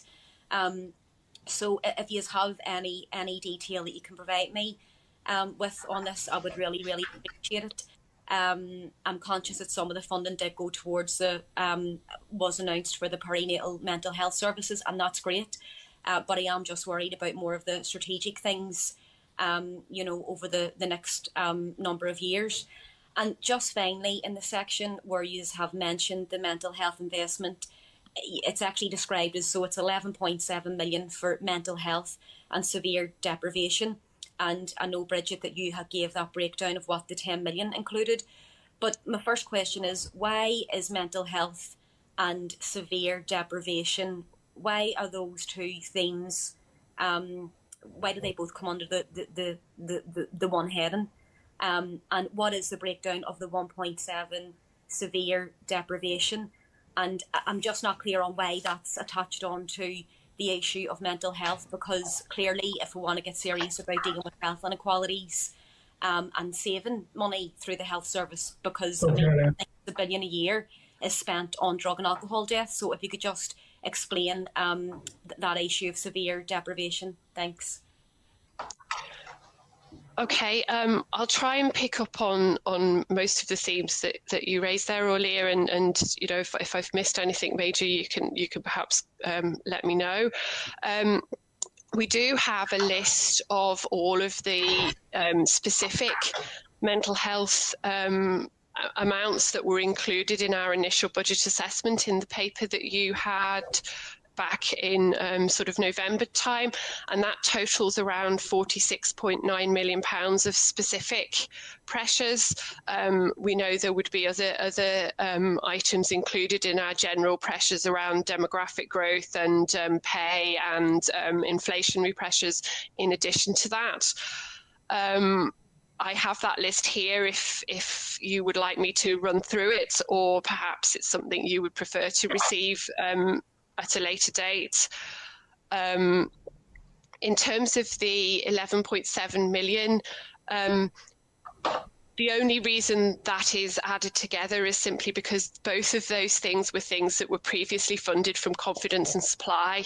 So it's really just for us uh, in finance, we think of those two, two things together because they were both previously non-recurrently funded from confidence and supply money. So there isn't necessarily any operational or um, other intent in terms of linking those, but the one point seven million of severe deprivation money is being used, I believe, for um, daycare centres to provide those um, to people um, who are, are partic- children particularly in need and their families. So it's the operation of childcare partnerships across Northern Ireland who provide that um, quality, accessible and afforded, affordable daycare for children in need and their families. Um, picking up on the COVID mental health funding, and you mentioned two and a half million for COVID mental health additional in twenty twenty, twenty-one. Um, as I said before, the, the four point six million for psychological therapies that I referred to previously, um, that has been ongoing for a number of years. It's just that it's never been recurrently funded. So every year we have to continue to make the case to get that funding to ensure that that provision continues. So the two and a half million absolutely is on top of that four point six, which has been ongoing and on the ground for, for some time. Um, in terms of the allocation of funding for mental health um, you know, as I've always said, we're, we're working through that prioritisation exercise. But one thing we do when we're looking at how we allocate funding is when we come to a sort of final point and where we're looking at making a recommendation to the Minister, um, we do a bit of a sense check, because as you say, we, we're sort of looking at the fact that mental health is recognised as being underfunded. So when we come to make funding allocations, we will look at those and go, does this overall funding allocation increase the share of the budget that mental health gets? Just as a sense check, because we are obviously trying to be on that journey towards increased funding for mental health. Um, obviously, I can't provide any guarantees that we, you know, we could look at that and go, well, actually, mental health funding is falling, but actually, given the other range of priorities, that's that looks okay. We we we will. It's more likely that we'll probably we'll look at it and, and go, actually, um, you know, we have allocated a dispro- disproportionate amount to mental health because we recognise it's underfunded. But we will certainly do that sense check, and we will double check ourselves before we make those recommendations. Okay, thank you. Is that is that everything covered earlier? Uh, yes, thanks, Bridget. The only other thing was Protect Life Two isn't mentioned anywhere in it, and I know it's due for procurement in um, October twenty twenty-one. And I'm afraid, again, it's that um, stock answer of it is part of the assessment of our, our priorities from the funding that we have. Yeah. Okay, thank you. Okay, thank you, panel. Um, that was that was certainly um, extensive, although there is there is certain key pieces of information that you have uh, committed to forwarding to, to the committee. So I look forward to receiving that. But I want to just thank you all for your attendance here at committee again today and for your uh, comprehensive overview of what is undoubtedly a very worrying and a very difficult situation. And I think it is really, really a significant setback that we cannot get to the multi-year budgeting to do the transformation work, to provide certainty, to assist with recruitment and retention and all of those issues that are so key. I think it's a fundamental building block, but it is the situation we're dealing with, unfortunately, at the present time. So I want to thank you all and wish you all the very best, and, and uh, keep safe in the time ahead. And thank you for joining our, our committee this afternoon. Thank you. Thank you, Chair. Thank you, Chair. Okay, thank you. Thank you. Okay, members. Okay, members, um, if there's anything just uh, out of that budgeting session, I'll take it quickly. I'm then going to have a short, a very short, quick break, five or six minutes, and we'll be coming back then and resuming with our minutes. So just if there's anything in relation to the budget that anyone wants to follow up on. Go ahead, Jonathan. Yeah, Chair, no, thank you very much. I thought that was a, a very, very useful session. Uh, I think Paula raised a very interesting point that I've been engaging a wee bit around with G Ps on, and I think that potentially the committee could, could tick up a bit further. But it's in relation to that um, I T infrastructure around the, the phone line system for G Ps. We've all heard the stories with some G Ps easier to access than others in terms of timeframes, et cetera. And I was talking to one G P who commissioned uh, a piece of work, whereas uh, individual G Ps, there was sort of like um, an audit of the number of uh, face-to-face appointments that came from um, that G P phone line service, whatever you were dealing with. And and he, he said to me that this was something that he found quite interesting, because there's actually quite a disparity between uh, different G Ps across the board, even within practices. Um, and I think that's something that this committee should give further exploration to, uh, because we have all heard how people have rang G P services uh, for hours upon hours. Uh, and, and sometimes, yes, um, unnecessarily, but in other cases, very necessary. And, and I just think that that's a piece of work that this committee could take up to see if that's piloted by the department, if it's being initiated, and, and see if we can try to fix that system, because it's clearly broken. Well, maybe as a suggestion, we would we would maybe write to the department asking them for their assessment of the situation at present, because I'm I'm conscious that these are uh, independent private businesses to a degree, but that the access to them is is fundamental and key to patients. But maybe as a starting point, that we would seek information as to their assessment of to uh, the uniformity of access to G P services, the department's assessment of that. Would that be a starting point? Yeah, thank, Chair, can I come in? Yes, go ahead, Paula. Thank you, um, Colin. My, thank you, um, Jonathan. Just to follow on the back of that, um, that was part of the reason why I uh, raised the issue also with the Health Minister around the response that people are getting when they're phoning up around the vaccination programme as well. And we know that the establishment of the Management Board last June by the Health Minister was very much about we're going to put back better, we're going to transform um, while we're rebuilding. So I think this is a really opportune time for them to put in place really good systems that maybe do build on some of the um, good work during the pandemic that could be done over the phone or through teleconferencing and stuff. But um, I do think it's a massive piece of work and could really unlock a lot of services for very vulnerable people. Yeah. Yeah, and, and I think I think uh, that that and and Encompass and all of those all of those sort of technological advances will be something that we'll want to look at in our forward work programme as well. So that'll be an initial start. So um, yes, Alan, will you look now, Alan, this on the budget, because I'm going to come back in on the minutes after a short break. Yeah, just after a short break. Okay. Thank you. Okay, thank you. So. Uh, Members are twelve forty-seven. Could we come back at twelve fifty-five, members, please, and resume the meeting then? And Clerk, could you uh, take us offline, please? Sure, I'm just waiting on confirmation.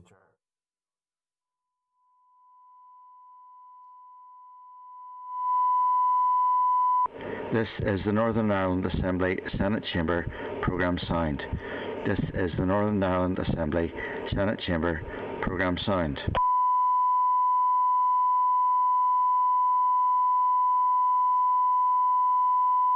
This is the Northern Ireland Assembly Senate Chamber Programme Sound. This is the Northern Ireland Assembly Senate Chamber Programme Sound.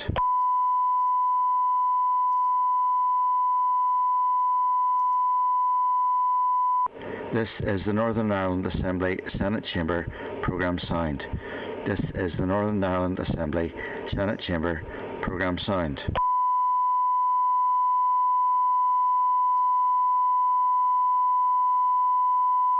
This is the Northern Ireland Assembly Senate Chamber Programme Sound. This is the Northern Ireland Assembly Senate Chamber Programme Sound. This is the Northern Ireland Assembly Senate Chamber Programme Sound. This is the Northern Ireland Assembly Senate Chamber Programme Sound. This is the Northern Ireland Assembly Senate Chamber Programme Sound.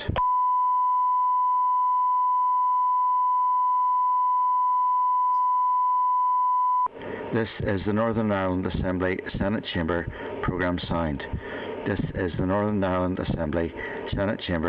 Programme Sound.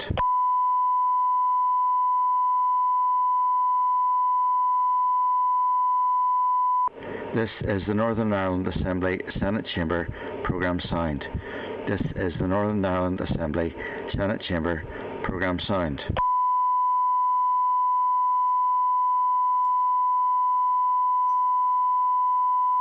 This is the Northern Ireland Assembly Senate Chamber Programme Sound.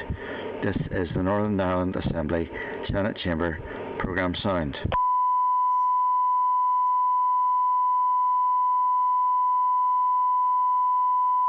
This is the Northern Ireland Assembly Senate Chamber Programme Sound. This is the Northern Ireland Assembly Senate Chamber Programme Sound. This is the Northern Ireland Assembly Senate Chamber Programme Sound.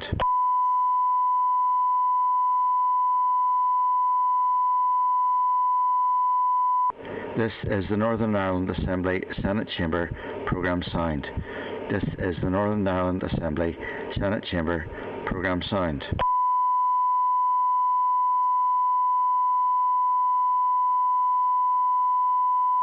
This is the Northern Ireland Assembly Senate Chamber Programme Sound. This is the Northern Ireland Assembly Senate Chamber Programme Sound.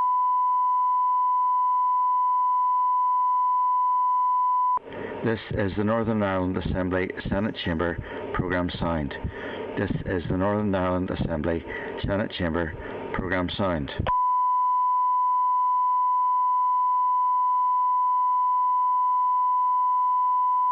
This is the Northern Ireland Assembly Senate Chamber Programme Sound. This is the Northern Ireland Assembly Senate Chamber Programme Sound.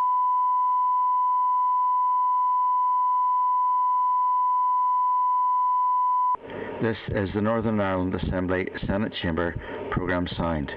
This is the Northern Ireland Assembly Senate Chamber programme sound.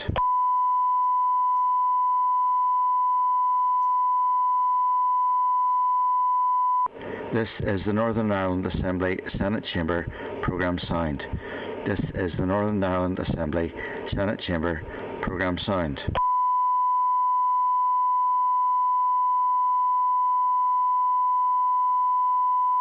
This is the Northern Ireland Assembly Senate Chamber programme sound. This is the Northern Ireland Assembly Senate Chamber programme sound.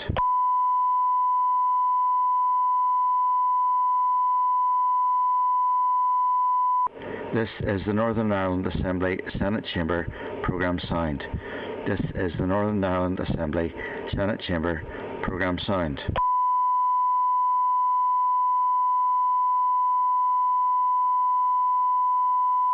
This is the Northern Ireland Assembly Senate Chamber programme sound. This is the Northern Ireland Assembly Senate Chamber programme sound.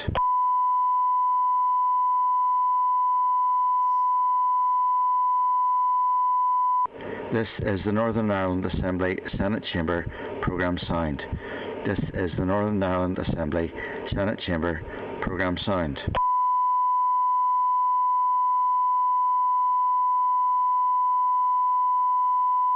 This is the Northern Ireland Assembly Senate Chamber programme sound.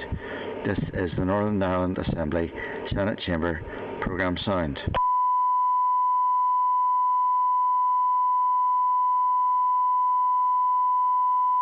This is the Northern Ireland Assembly Senate Chamber programme sound. This is the Northern Ireland Assembly Senate Chamber programme sound.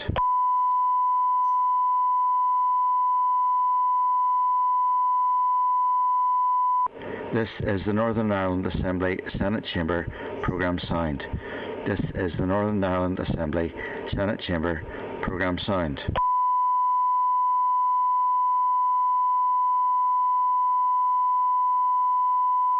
This is the Northern Ireland Assembly Senate Chamber programme sound. This is the Northern Ireland Assembly Senate Chamber programme sound. This is the Northern Ireland Assembly Senate Chamber programme sound. This is the Northern Ireland Assembly Senate Chamber programme sound. This is the Northern Ireland Assembly Senate Chamber programme sound.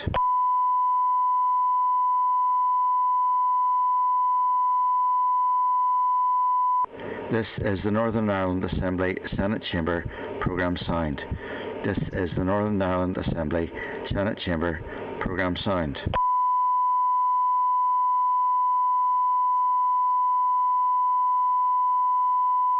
This is the Northern Ireland Assembly Senate Chamber programme sound.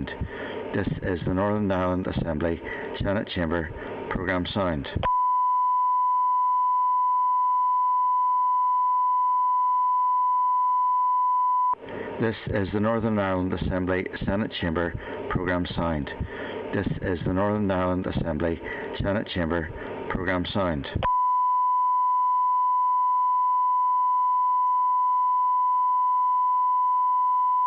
This is the Northern Ireland Assembly Senate Chamber programme sound.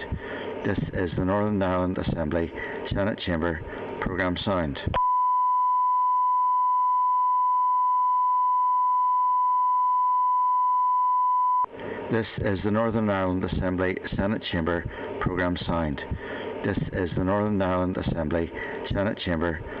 sound.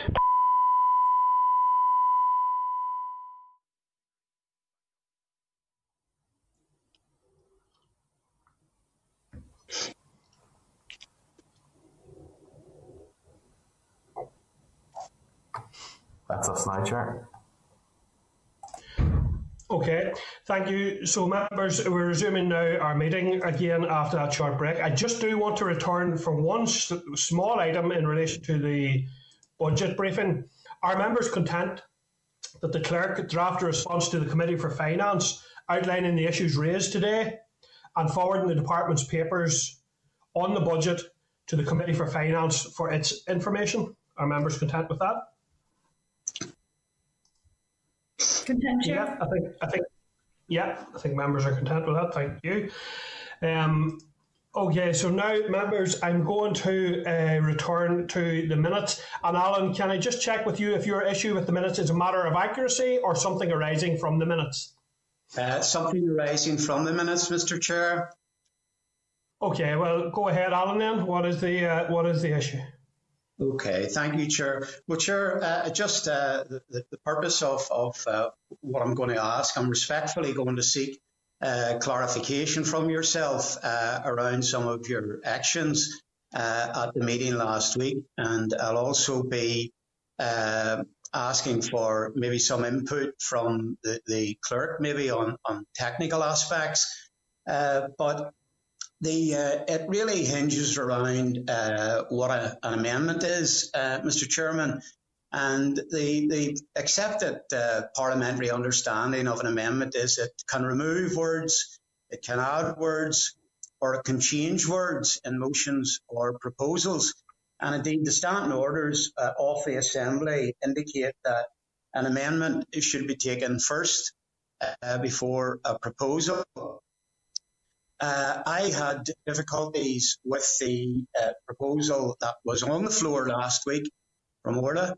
Uh, and I proposed uh, an amendment uh, which would have enabled me uh, to be able to support and add uh, my abhorrence to uh, the, the whole aspect of the discredited gay conversion uh, therapy.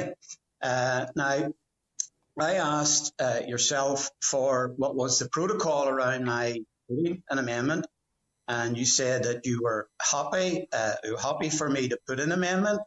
Uh, you would put it to the members, and uh, you reminded me that I, it was within my rights uh, to put forward an amendment, but uh, you significantly you didn't seek a seconder uh, for the amendment. So later on in the meeting, Mister Chairman, you then indicated that what I put forward was not an amendment. You said it's a different proposal uh, that is suggesting a somewhat different course of action. Now, I've uh, analysed my amendment that uh, that I put forward, and the first part of it uh, I had no difficulty with. That was Orla's wording, no difficulty with that. Uh, I asked for the second paragraph uh, to be deleted, uh, which was the comments around uh, the, the, the third-party individual, uh, and then I added words. So I think I met all the criteria of what an amendment was. I removed words and I added words and I changed words. So I think it met uh, all the requirements of, of an amendment. Uh, so I, I'm just wondering if I could just seek clarification uh, on that particular point, and, and have another point to make after that, which maybe the clerk can help you with. Okay, well, it was in, in, in the course of the discussion, there did there did appear at, to me to be an element of whereby what you were suggesting was then subsequently picked up by um, or Leah had, had agreed to add that. And I think I did check back with you, were you content? And I reread the, the amendment with the addition as a result of the conversation that you had had. But um, so I, to, to me, while, while there was some confusion in the body of the discussion, when we came to the end of it and I read in the, the, the item for consideration, I thought we had clarified everything by that point.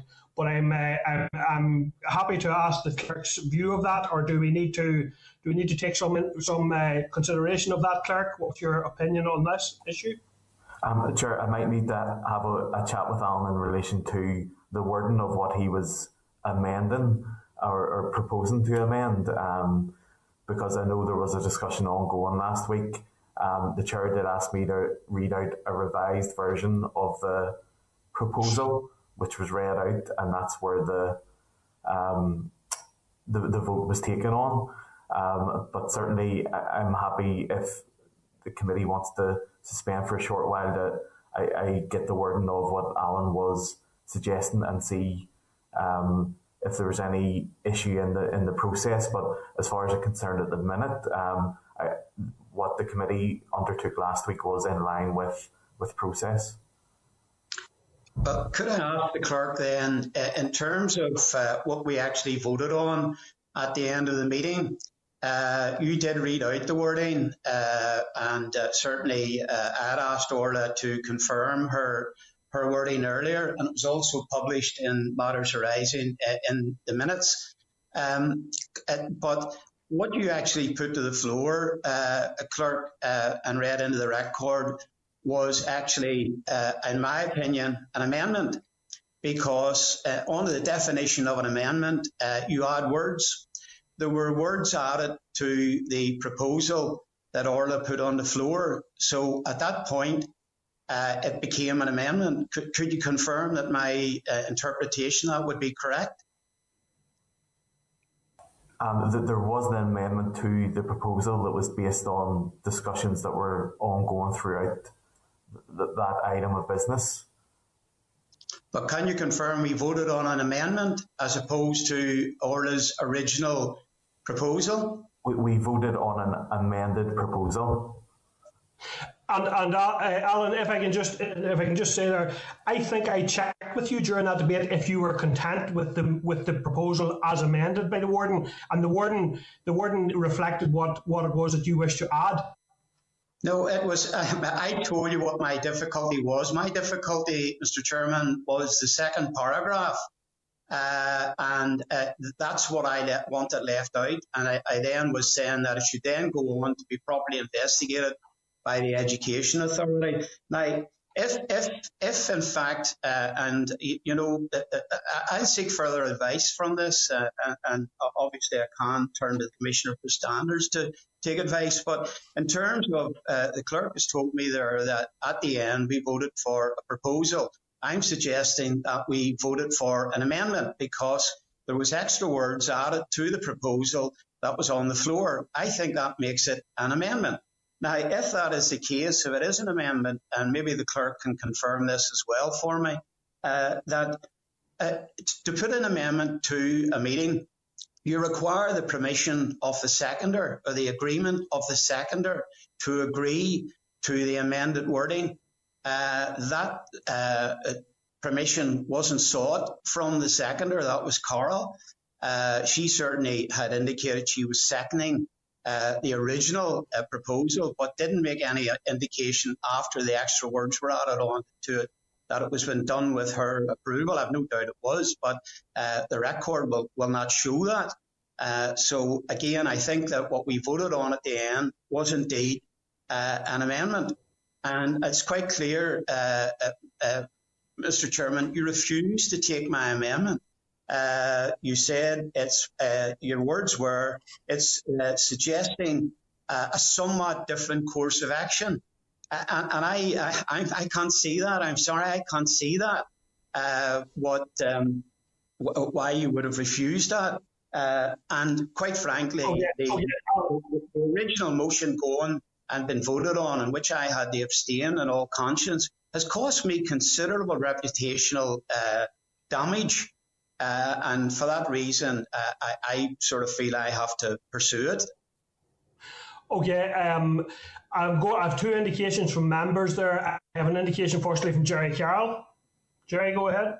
Yeah, yeah, thanks, Chair. I mean, my recollection was the motion by Órlaithí was pretty clear-cut. Um, and, you know, if I remember correctly, I mean, this is the third week we're discussing this. There should have been a clear vote that we should have just opposed uh, the um, the article and the, the concept of it, in my view. And, and Alan spent sort of two weeks, um, you know, a week seeking clarity, which he's entitled to do, a week trying to sort of amend it or change it, which he's entitled to do, and then obviously today trying to, you know, uh, backtrack or uh, whatever.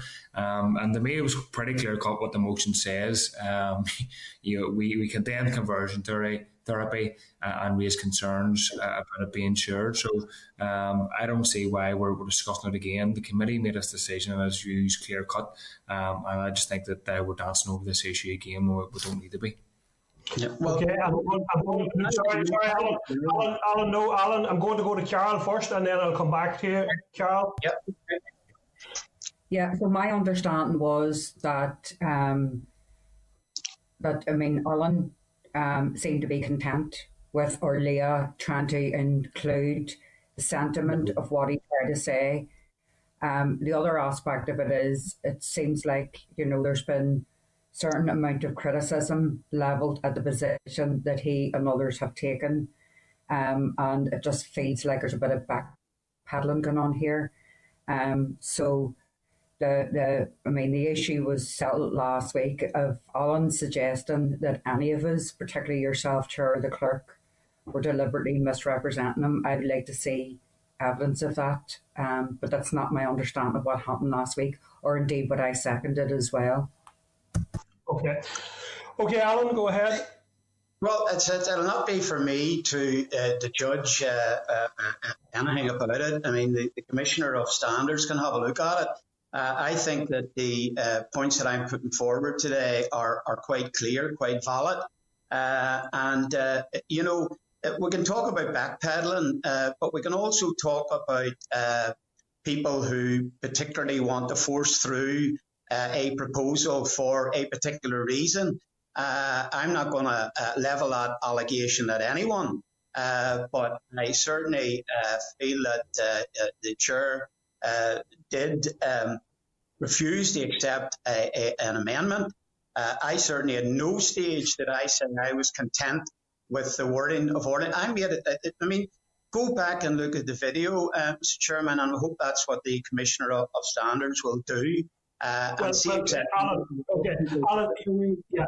Yes, Alan, you're, you're perfectly entitled to pursue it however however you feel fit. I have no issue with that at all. I will ask the clerk to review the video in terms of that, and I have no issue with that either. I have Pam Cameron, but we do have other significant business on here today, so I do want to move along, and then uh, I'll take Pam Cameron, and then I'm going to move the issue on. Thank you, Pam. Thanks, Chair. And I think Alan's making very valid points, and I think it would be appropriate for um, the clerk to, to look into the issue to make sure that technically all was well with the proposal. I mean, obviously, there's not, there's no issue uh, of of backpedaling here that I can see. Of, I mean, we made it very clear um, that our opposition to this was in the referral to the two gentlemen who were being named and shamed, and and my uh, suggestion or proposal to contact both those gentlemen and seek clarity from them on the issue was just outrightly ignored by the rest of the committee. Uh, which was very disappointing, because I think it was grossly unfair on those individuals to uh, to be making judgment on them. And I know that certainly was Alan's point last week as well, and that was the part that he had a problem with, as did I. I, did a, I have no um, problem whatsoever with um, objecting very strongly to conversion therapy. And I think too that uh, we, we certainly have another piece of correspondence in in our packs today, which uh, another man is, is actually objecting to how this was handled as well. And I would agree with those sentiments as well, because it, it seems that um, one single view has been taken, and there's been no um, no uh, desire to actually to seek the truth in, in, in any of this, which I think is really quite disappointing.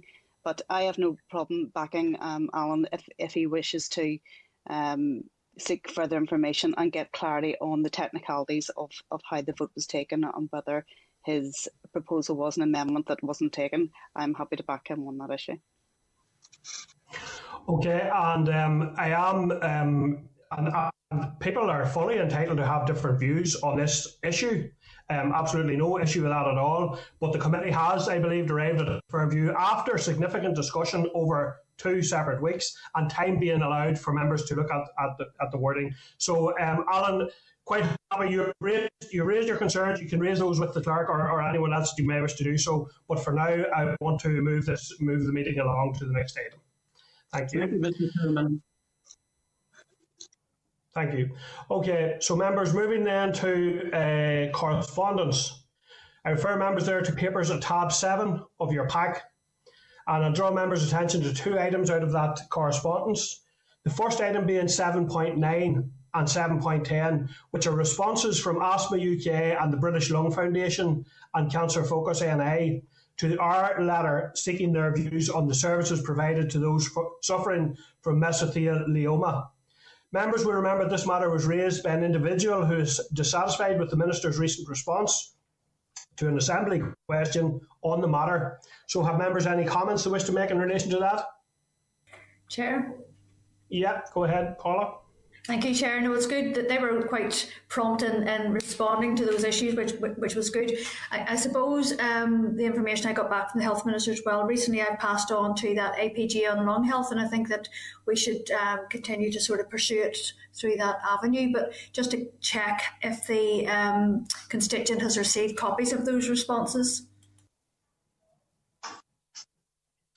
Yes, can I check, Clerk, with you?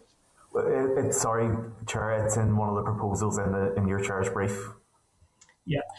So, uh, so if yeah, one of the proposals here that we'll be looking at, uh, Paula, is that we would forward. Well, there's a number of proposals emanating from that. Firstly, we would forward the correspondence to the Department for comment and request a written briefing from the Department on this issue. Are members content with that one? Yeah. Content. Also, that we that we would express concern at the poor survival rates as outlined in the correspondence, which I think are are fairly significant. That we would ask the department if it has any plans to introduce a service model similar to the Scottish model as recommended in that correspondence.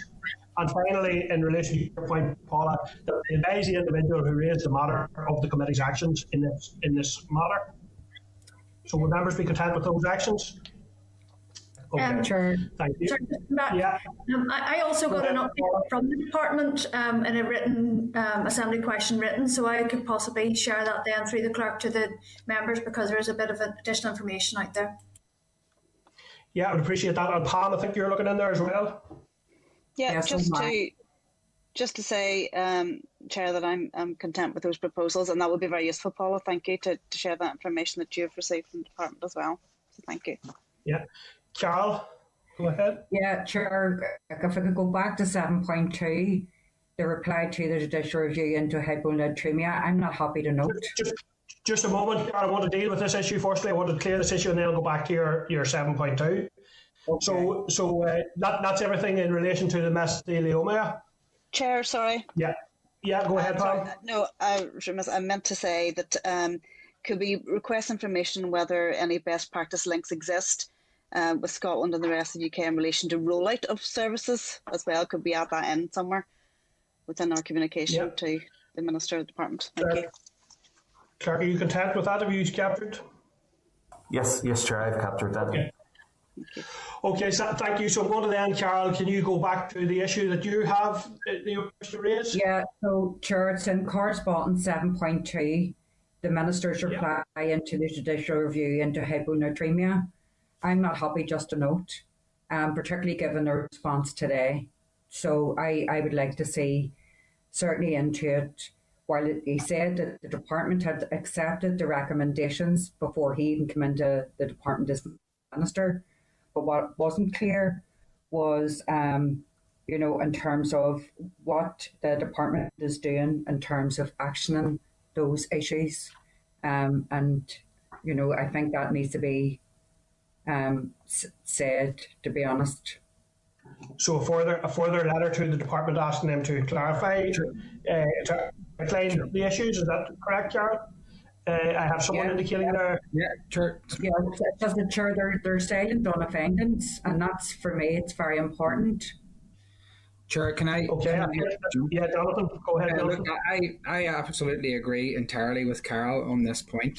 Um, I think it is our business to ask questions around this, and I think that the Minister's response, I, I'm not happy to note either. You know, this this is a serious issue which has went on far too long, uh, and, and we rightly as a committee have, have questions to ask around this. In particular, and I know they've said it's a matter because it's an ongoing legal case, but the Chief Scientific Officer, uh, we seen we seen a point where it seemed to be journalists that were in silence from asking questions around this. I, I'm, I'm certainly not content with where we are, and I think this committee deserves, and the families involved deserve answers, and, and they deserve uh, more than what this correspondence is giving to us as a committee. Okay, well, just to say, Jonathan, I'm not aware of that issue that you're referring to in relation to the Chief Medical Officer. However, I, Sorry, I do... I, I, I, Chief Scientific Officer is what I was referring to, not medical. Okay. Um, I, I, I'm also not aware of the detail of that, but, but anyway, I, I appreciate the clarification. So uh, the, the, the proposal is here, members, that rather than note this, that we asked the, the department for further information in relation to the findings. Is that correct, Carol? first of all, and then I'm going to ask the committee if they're content with that. Yes. Yeah. Are committee content? Yeah, go ahead, Paula. Um, Chair, there, there, there's three arms to the, the findings um, as such. There's obviously the departmental um, response, but there's also the response of the G M C and also then the police. Uh, further investigation. I have tried to pursue all three um, avenues on behalf of one of the families, and I have to say the information come back is rather scant. So I'm, I'm wondering, should we maybe have one evidence session just dedicated to this hyponatraemia um, report? Because I think that the ninety-six recommendations, the, the delivery upon those is at varying um, levels of, of delivery, but also there's the issue then of duty of candour and other some of the sort of high profile um, recommendations that I think that we should, as a committee, like um, junior doctors being on paediatric wards, there's a few issues there that we as a committee should be across the detail and be scrutinising. Thanks. Okay, so our members can add further to, to look at maybe arranging within Forward Work Programme a session on, on hyponatraemia inquiry. Sure. And sure. Findings and recommendations. Let's come back on to, because obviously I would totally endorse what, what Paula said, but you said you weren't aware of the case that I was referring to. It's actually referred in the letter that we had sent originally in relation to this was asking whether or not the department had any financial interest in the ongoing case with between the Chief Scientific Advisor and the G M C in relation to legal proceedings or financial input. Uh, what this letter outlines is that it's not appropriate for them to comment. That's my point. I think it's wholly appropriate.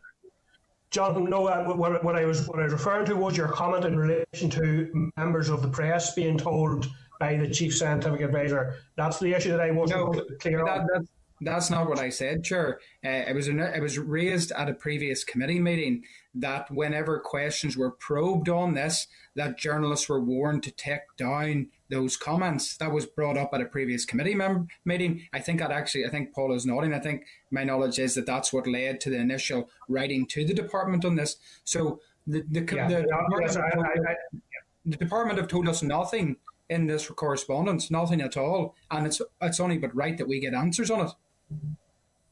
Yeah. Okay, so members members content to uh, to schedule a further further work programme. For their, for their uh, session on this issue. Yes, yeah. Members could have that, Clerk. Go ahead, Alan, briefly, please. Just, just quickly, if I could just ask Jonathan to clarify. Uh, uh, I'm maybe not as up to speed uh, on this issue as he is, but he said that uh, someone had got in touch with journalists in plural. Uh, is it journalists in plural, or was it a single journalist? I wonder if Jonathan could clarify that. No problem, Alan. I actually wasn't the member to bring this to the committee, uh, if the member's on that was, but it was brought to, the, I think it was actually, it was maybe Pat Sheehan that brought it to the committee, but it was, I think it was in relation to one journalist that had been asked uh, to remove a comment. Uh, and I, I, I'm, I, all I was asking for at the time, and I think actually whenever Pat raised this, was for the committee to get clarity as to the department's uh, input uh, into the ongoing legal case. Yep. No, no, no difficulty about it. I just wanted to clarify it was one journalist as opposed to a whole, uh, whole media uh, circus, as it were. The, the other the other thing that I want to clarify, I'm not I'm not clear at this point in time whether or not Pat indicated a particular person who had done that. So I want to just make it clear that I'm not. So I, that that is a I, I think I, I do remember the reference to a post a tweet being taken down, but I don't remember that being ascribed to any particular person. Chair. Okay, members, we need we need to yeah uh, very quickly. Who's that, Paula? We need to move along. So Paula, please no, very quickly. It's Pam. Pam. Pam, go ahead. No, it's just to say that it's I the. The issues outlined in, in our pack at page one forty-four, and that's what the minister's answer was to. So it was just to say, you know, okay. that, that it's there in black and white. Okay, okay, members. Moving on then back to the further items of correspondence. So. Um, Are members therefore otherwise content with the actions proposed in the correspondence memo, the main memo? We'll, we'll move on to table of correspondence now. Sure. Members content? Thank you. Sure. Yeah, go ahead, Orlea. Yeah, I, I don't know. I'm sure people um have had a chance to look at it whenever we received our pack, but it was just to um draw the committee members' attention to uh, seven point sixteen. Um, it was a letter that I've sent into yourself just about a private members' bill that um I'm hoping to bring to the Assembly um, around uh, suicide prevention training and making it a statutory requirement for all uh, all uh, public-facing uh, frontline workers to receive um, even a limited form of suicide prevention training. So it's just really to um, to hopefully put it onto people's radar, and um, hopefully members will engage with me over the coming weeks and months um, to try and support it. That's that's all. Thank you. Okay, thank you, Órlaithí. So moving on then, members, to the table pack, which contains Chair. a number of items of correspondence. Yes, Pam? Sorry, I was wanting to come in there on um, seven point three. I know it's it's down to note, and it's around the uh, the workforce appeal on that letter. It just it strikes me that, you know, that was a, it was a hugely successful campaign in, in asking for help, and it talks about twenty-one thousand applications, and yet... Uh, And we do welcome that there were two thousand two hundred eighty appointments made, but it's still a you know a, only a fraction of the amount of app applications received. I would just like to hear more on on that subject, and whether or not there weren't more um, healthcare professionals that, that could have been recruited out of, out of those numbers, because we know that, that there are going to be ongoing issues going going forward into the future. And I think if there's if there are more medical professionals that can help, I don't see why we wouldn't be embracing that help. So it just strikes me as a very small number out of the number of applications that were actually successful. And are you suggesting we write for further information, Pam, just for clarity? I think I think uh, um, as a start, that would be a good thing to, to ask for further information, and maybe a, a much greater um, breakdown of of uh, in terms of professionals. Um, Or, or maybe we should be asking the department what exactly they were looking for, uh, and we understand they'll, be, they'll give us X amount who, who weren't successful, X amount who were rejected and whatnot, but I think we need to know what what, are they, what were they actually looking for, and wh why were they, wh why was there so few recruited out of, out of that huge number of applications? Okay, uh, so members content with that, and just to check that the clerk is clear enough on that. Um, yes, Chair, just to say we have the Chief Nursing Officer coming up um, in two weeks, and we can certainly cover that issue with her as well, but I can certainly follow up on that, yeah. Yeah, okay, okay. Thank you. Um, so, uh, are, are we finished then with the main pack in terms of correspondence, members? There's quite a few items in table correspondence, and I'm conscious we, uh, we are broadcasting will take us up to half one, so if we don't get dealing with some of these issues, I think we will have to... Uh, propose to retable them for next week, but I'll move through and see how we get on. So the table pack contains a number of items of correspondence there as well. First one I want to draw to your attention, item, an item from an individual in relation to mental health and sport. Do members have any comments in relation to that? Yeah, Chair. Yeah, go ahead, Órlaithí. Um, yeah, so I, I don't know if other committee members received the same email Um, from Andrew, but um, it's obviously just flagging up his concerns about um, the uh, Orange Lodge that he's Grant Master of, and, and the you know the, the sport that we carry out with the the kids and the adults and stuff, and, and it's just again about the impact that um, on the, the mental health of, of some of their members. Um, I know obviously it's a really difficult one, um, you know, given the stuff that the Minister was talking about earlier on, and trying to balance even, you know, with retail gyms and, and the lockdown.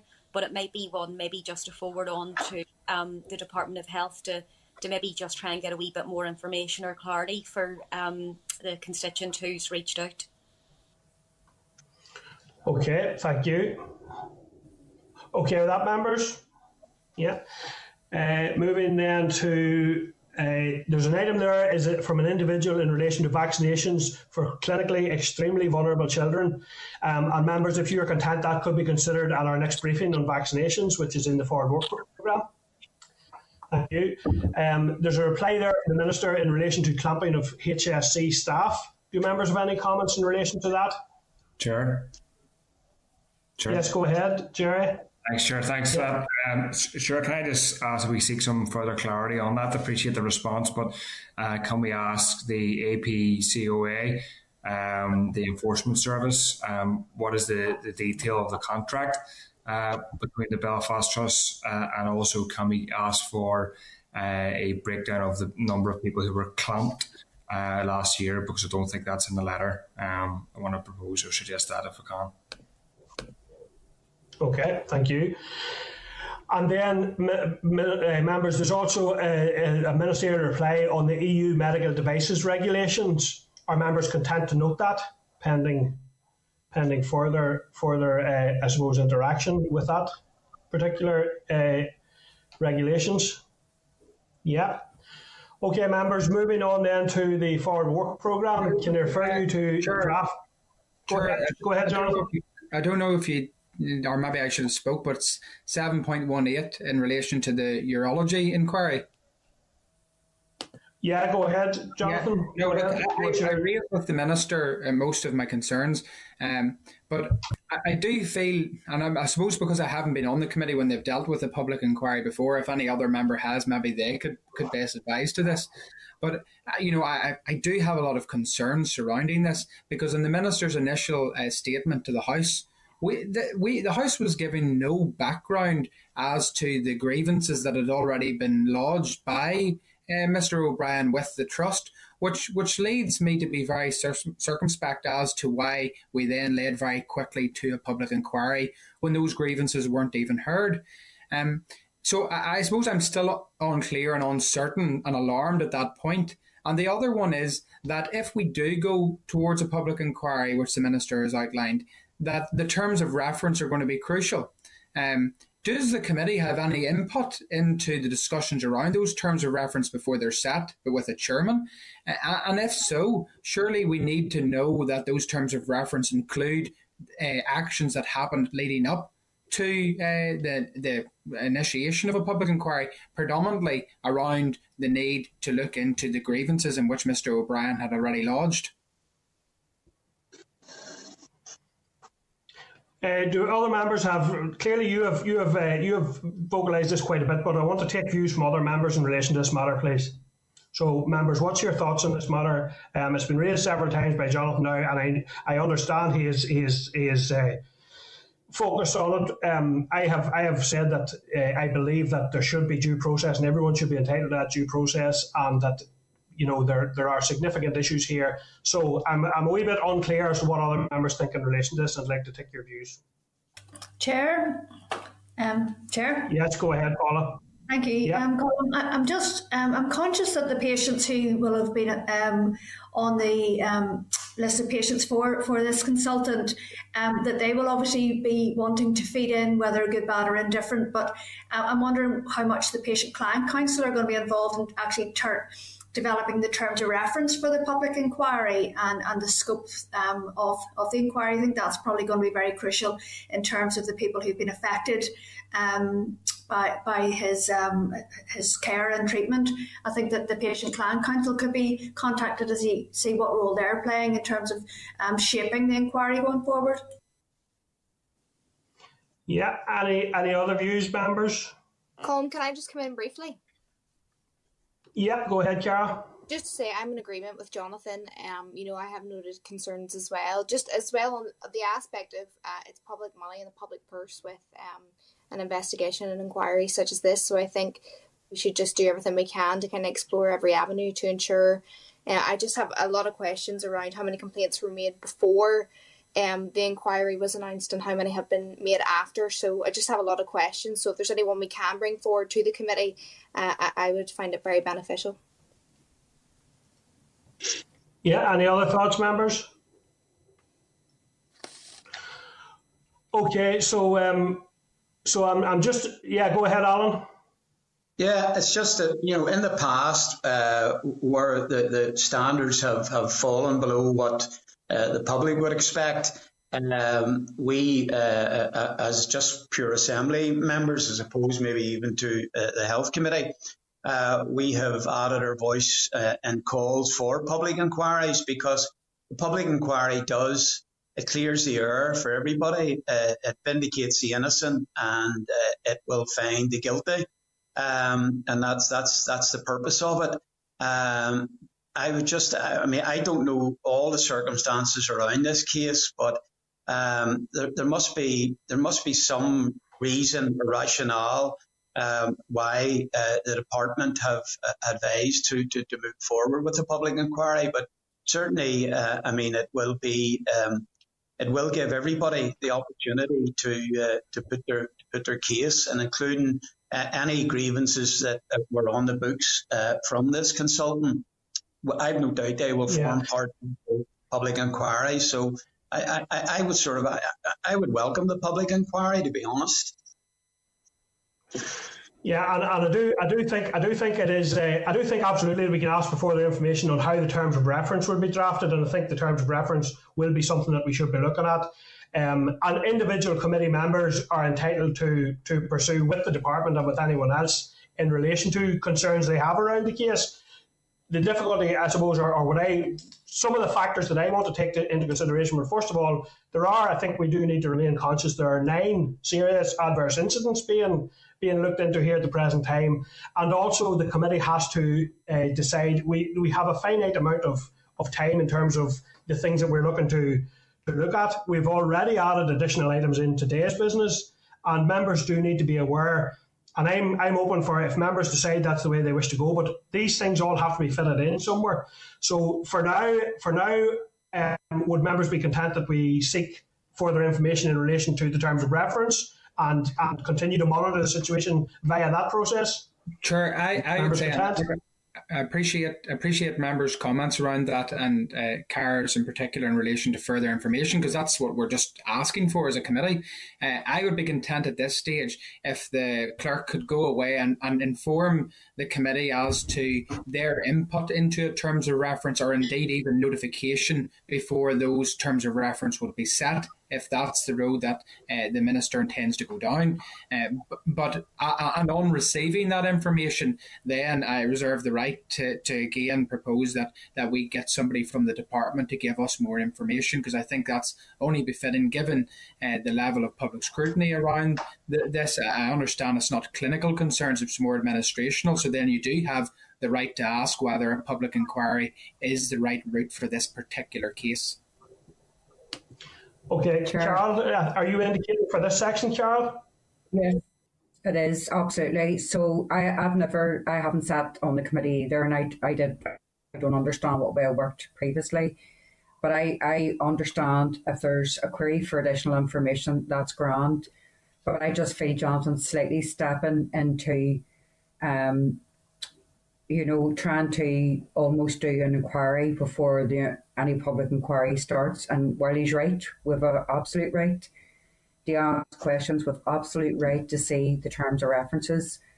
Um, but anything short of that, um, in absence, I don't know if it's administrative. I don't know what happened, and I'm hoping that all comes out. Um, so I, I just don't want to, because we're on the record, I don't want to assume that what's been said is the case, um, but certainly asking for additional information, I think, is entirely appropriate. Okay, okay, members. So we're content that that's the course of action we'll take, and then we can we can see what that yields and and take it from there. Okay, members, thank you. So are members then otherwise content to note uh, to note the table the, the correspondence to table papers? Thank you, members. Moving on very quickly to the Forward Work Programme, can refer members to the draft Forward Work Programme at tab eight point one of your pack there. Are members content to note the Forward Work Programme? Yes, members content, thank you.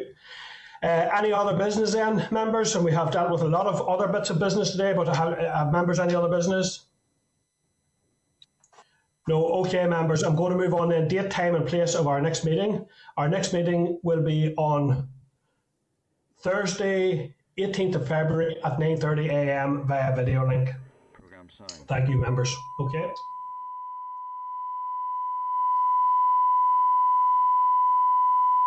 This is the Northern Ireland